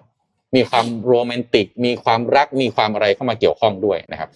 น่าดูเรื่องนี้น่าดูอีกเรื่องหนึ่งที่เกี่ยวกับกระสือนะ คือคือเรื่องอะไรนะแสงกระสืออืมอันนี้ไม่ได้ไม่ได้เอามาใส่แสงกระสือนี่น่าดูเช่นกันอืมแสงกระสือนี่ตอนนี้ดูบน Netflix ได้ด้วยนะครับอืมอ่าอะเรื่องต่อไป soft power นะคเวรับค่ะเรื่องต่อไปนี่พันล้านฮะพอพี่มากพระโขนงนะครับอืมอันนี้ก็จะบอกมีฉากน่ากลัวไหมก็ก็มีค่ะแต่ตลกก็เยอะอ่านะครับ ก็เอ็มได้ดูไหมไม่ได้ดูพี่มากไม่ได้ดูพี่มากเหรอโอ้โหพี่มากนี่ใช้ได้เลยนะฮะบทบทนี่ตลกมากนะครับอืมอะอีกเรื่องหนึ่งตำนานเช่นกันฮะขึ้นหิ้งเลยอันนี้ ชัตเตอร์ครับ อันนี้ดูค่ะกดติดวิญญาณฮะน่ากลัวมากใครเลยค่ะปวดคอนี่ใครปวดคอปวดหลังนี่คือถ้าออฟร้อฟิศนซินเลยโดรมอยู่นี่คือเครียดเลยนะคะอืมอ่านะครับ ก็เป็นอันนี้เป็นหนังสยองขวัญนี่ตั้งแต่ปี 2547นะนะครับ ก็อนันดาเอเวอริงแฮมเออเหมือนมีเงามาถึงเยอะเล่นอะไรกัถึนงก็เนี่ยตกใจถึงก็ตกใจ ดีดีพี่ปิ๊กไม่ขี่คอโอ้โหเออเดี๋ยวมันจะเหมือนในหนังเลยนะฮะอะค่ะเรื่องต่อไปครับสี่แพร่งนี่ก็ สยองขวัญปนเลือดสาดนิดๆค่ะสำหรับเอ่อใครที่ชอบดูความซาดิสนิดๆอืมอ่าอันนี้ก็จะนะ แต่ plot plot ดีฮะลุ้นแล้วก็ลุ้นระทึกแตกต่างกันไปตามแต่ละสไตล์นะครับ ก็สี่เรื่องนะครับ อยู่ในหนังเรื่องเดียวกันนะครับอืมอะเรื่องที่แปดฮะโปรแกรมหน้าวิญญาณอาฆาต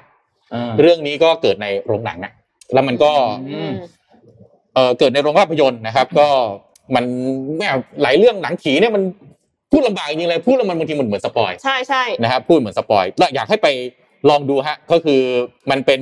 ในในหนังเรื่องนี้เนี่ยมันเป็นเรื่องผีชบานะครับผีชบาเนี่ยอยู่ในภาพยนตร์ แล้วก็มีตัวตนจริง ๆ ในอดีต เสียชีวิตแล้วเนี่ยนะฮะแต่ความอาฆาตแค้นของวิญญาณหญิงสาวเนี่ยเป็นจุดเริ่มต้นของเรื่องราวทั้งหมดในเรื่องนี้เลยนะครับ แล้วก็มาถึงเรื่องปิดท้ายครับ ที่ถ้ามีเวลาก็ลองไปดูกันฮะร่างทรงฮะอืมที่เพิ่งเข้าโรงกันไปเนี่ยนะครับ ร่างทรงเนี่ย มีคนมาชวนบอกพี่ไปดูเลยเรื่องเนี้ยไม่น่ากลัวเลยไม่น่ากลัวเลยผมก็เกือบแล้วนะเออจนผมได้อ่านรีวิวของหลายคนอืมเขาบอกว่าไปดูเรื่องนี้เนี่ยเออเอาเรื่องเหมือนกันอืมเอาเรื่องเหมือนกันนะฮะก็เอ่อเพิ่งเข้าฉาย 28 ตุลาคมเอ่อเมื่อเมื่อวานนี้ใช่ไหมอ่าเมื่อเมื่อวาวานนนี้นะฮะเป็นเรื่องราวของการสืบทอดทายาทร่างทรงที่กลับกลายเป็นการส่งต่อความตายนะครับ แล้วก็ท้าทายทุกความเชื่อที่มีมานะครับ ว่าร่างทรงเนี่ยเป็นเรื่องของครอบครัวหนึ่งในภาคอีสานนะครับ ประเทศไทยเนี่ย ที่สืบเชื้อสายร่างทรงนะครับอืมมาหลายชั่วอายุคน ซึ่งเชื่อว่าเป็นจะเลือกแต่ร่างของผู้หญิงที่สืบทอดทายาทนะครับอืมก็นั่นแหละครับ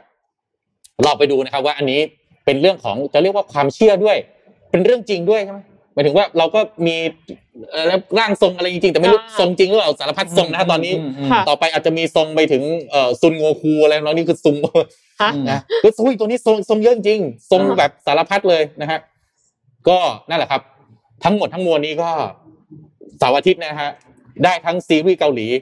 หนังสยองขวัญนะครับ ก็ยังไงก็ Happy Halloween กับทุกทุกๆท่านก็จริง ๆ ปกติฮาโลวีนเนี่ยจะเป็นช่วงที่มีกิมมิคทางด้านการตลาดเยอะมากนะอืมแต่ช่วงนี้เราอาจจะเงียบๆไปสักนิดหนึ่งนะฮะทางด้านการตลาดก็ขอให้เป็นเอ่อสุดสัปดาห์ที่มีความสุขของทุกท่านแล้วกันนะครับอืมอะวันนี้ครบถ้วนเนื้อหาค่ะแน่นเอี๊ยดนะครันังเยอะมากเลยค่ะ ตามดูไม่ทันเลยค่ะอ่าก็มีทั้ง Korea wave Thai wave นะ soft power ทั้งเกาหลีทั้ง soft power ไทยนะครับอะขอบคุณสปอนเซอร์ด้วยค่ะน้องเอมค่ะ ถ้าอย่างนั้นก็เราก็ส่งทุกท่านไปทำงานนะคะ ก็ขอขอบคุณ SCB ผู้สนับสนุนแสนใจดีของเราอยู่กับเรามานานมาก ก็อยากให้อยู่กับเราไปนานๆนะคะ ขอขอบคุณผู้สนับสนุนรายการ Samsung Galaxy Z Fold 3 5G ที่สุดของสมาร์ทโฟนจอพับประสิทธิภาพสูง เหมาะทั้งการทำงานและความบันเทิงค่ะ ขอขอบคุณ Oris ตอนนี้ Oris มีเทศกาลฮาโลวีนนะคะ ชื่อว่า h a l l o Tober นะคะ ไปกับนาฬิการุ่นพิเศษ Oris Divers 60 5 Honey ที่มาพร้อมกับหน้าปัด New Color ค่ะ พร้อมรับดีลสุดพิเศษได้ที่ Oris Pop-up Store ในงาน Central International Watch Fair 2021 นะคะ ชั้น 3 The In- The Event Hall ที่ Central ชิดลม ซึ่งงานนี้เนี่ยจะมีถึงวันที่ 31 ตุลาคมนี้เท่านั้นนะคะ เหลืออีกไม่กี่วันแล้ว ถ้าอยากจะไปดูเนี่ยต้องรีบไปแล้วนะคะ ที่ Central ชิดลม และสุดท้ายขอขอบคุณคุณผู้ฟังค่ะ ที่อยู่กับ Mission Daily Report ในทุกๆเช้า แล้วเราสัญญาว่าจะหาข่าวดีๆ แล้วก็เนื้อหาสาระมาเสิร์ฟในทุกๆเช้าค่ะ ก็สำหรับวันนี้ก็ต้องลากันไปก่อนค่ะ สวัสดีค่ะ สวัสดีครับครับ Mission Daily Report วางแผนให้ก้าวเล็กๆ ในแต่ละวันมีความหมายกับ One Small Step Planner สั่งซื้อได้แล้ววันนี้ที่ mission to the moon co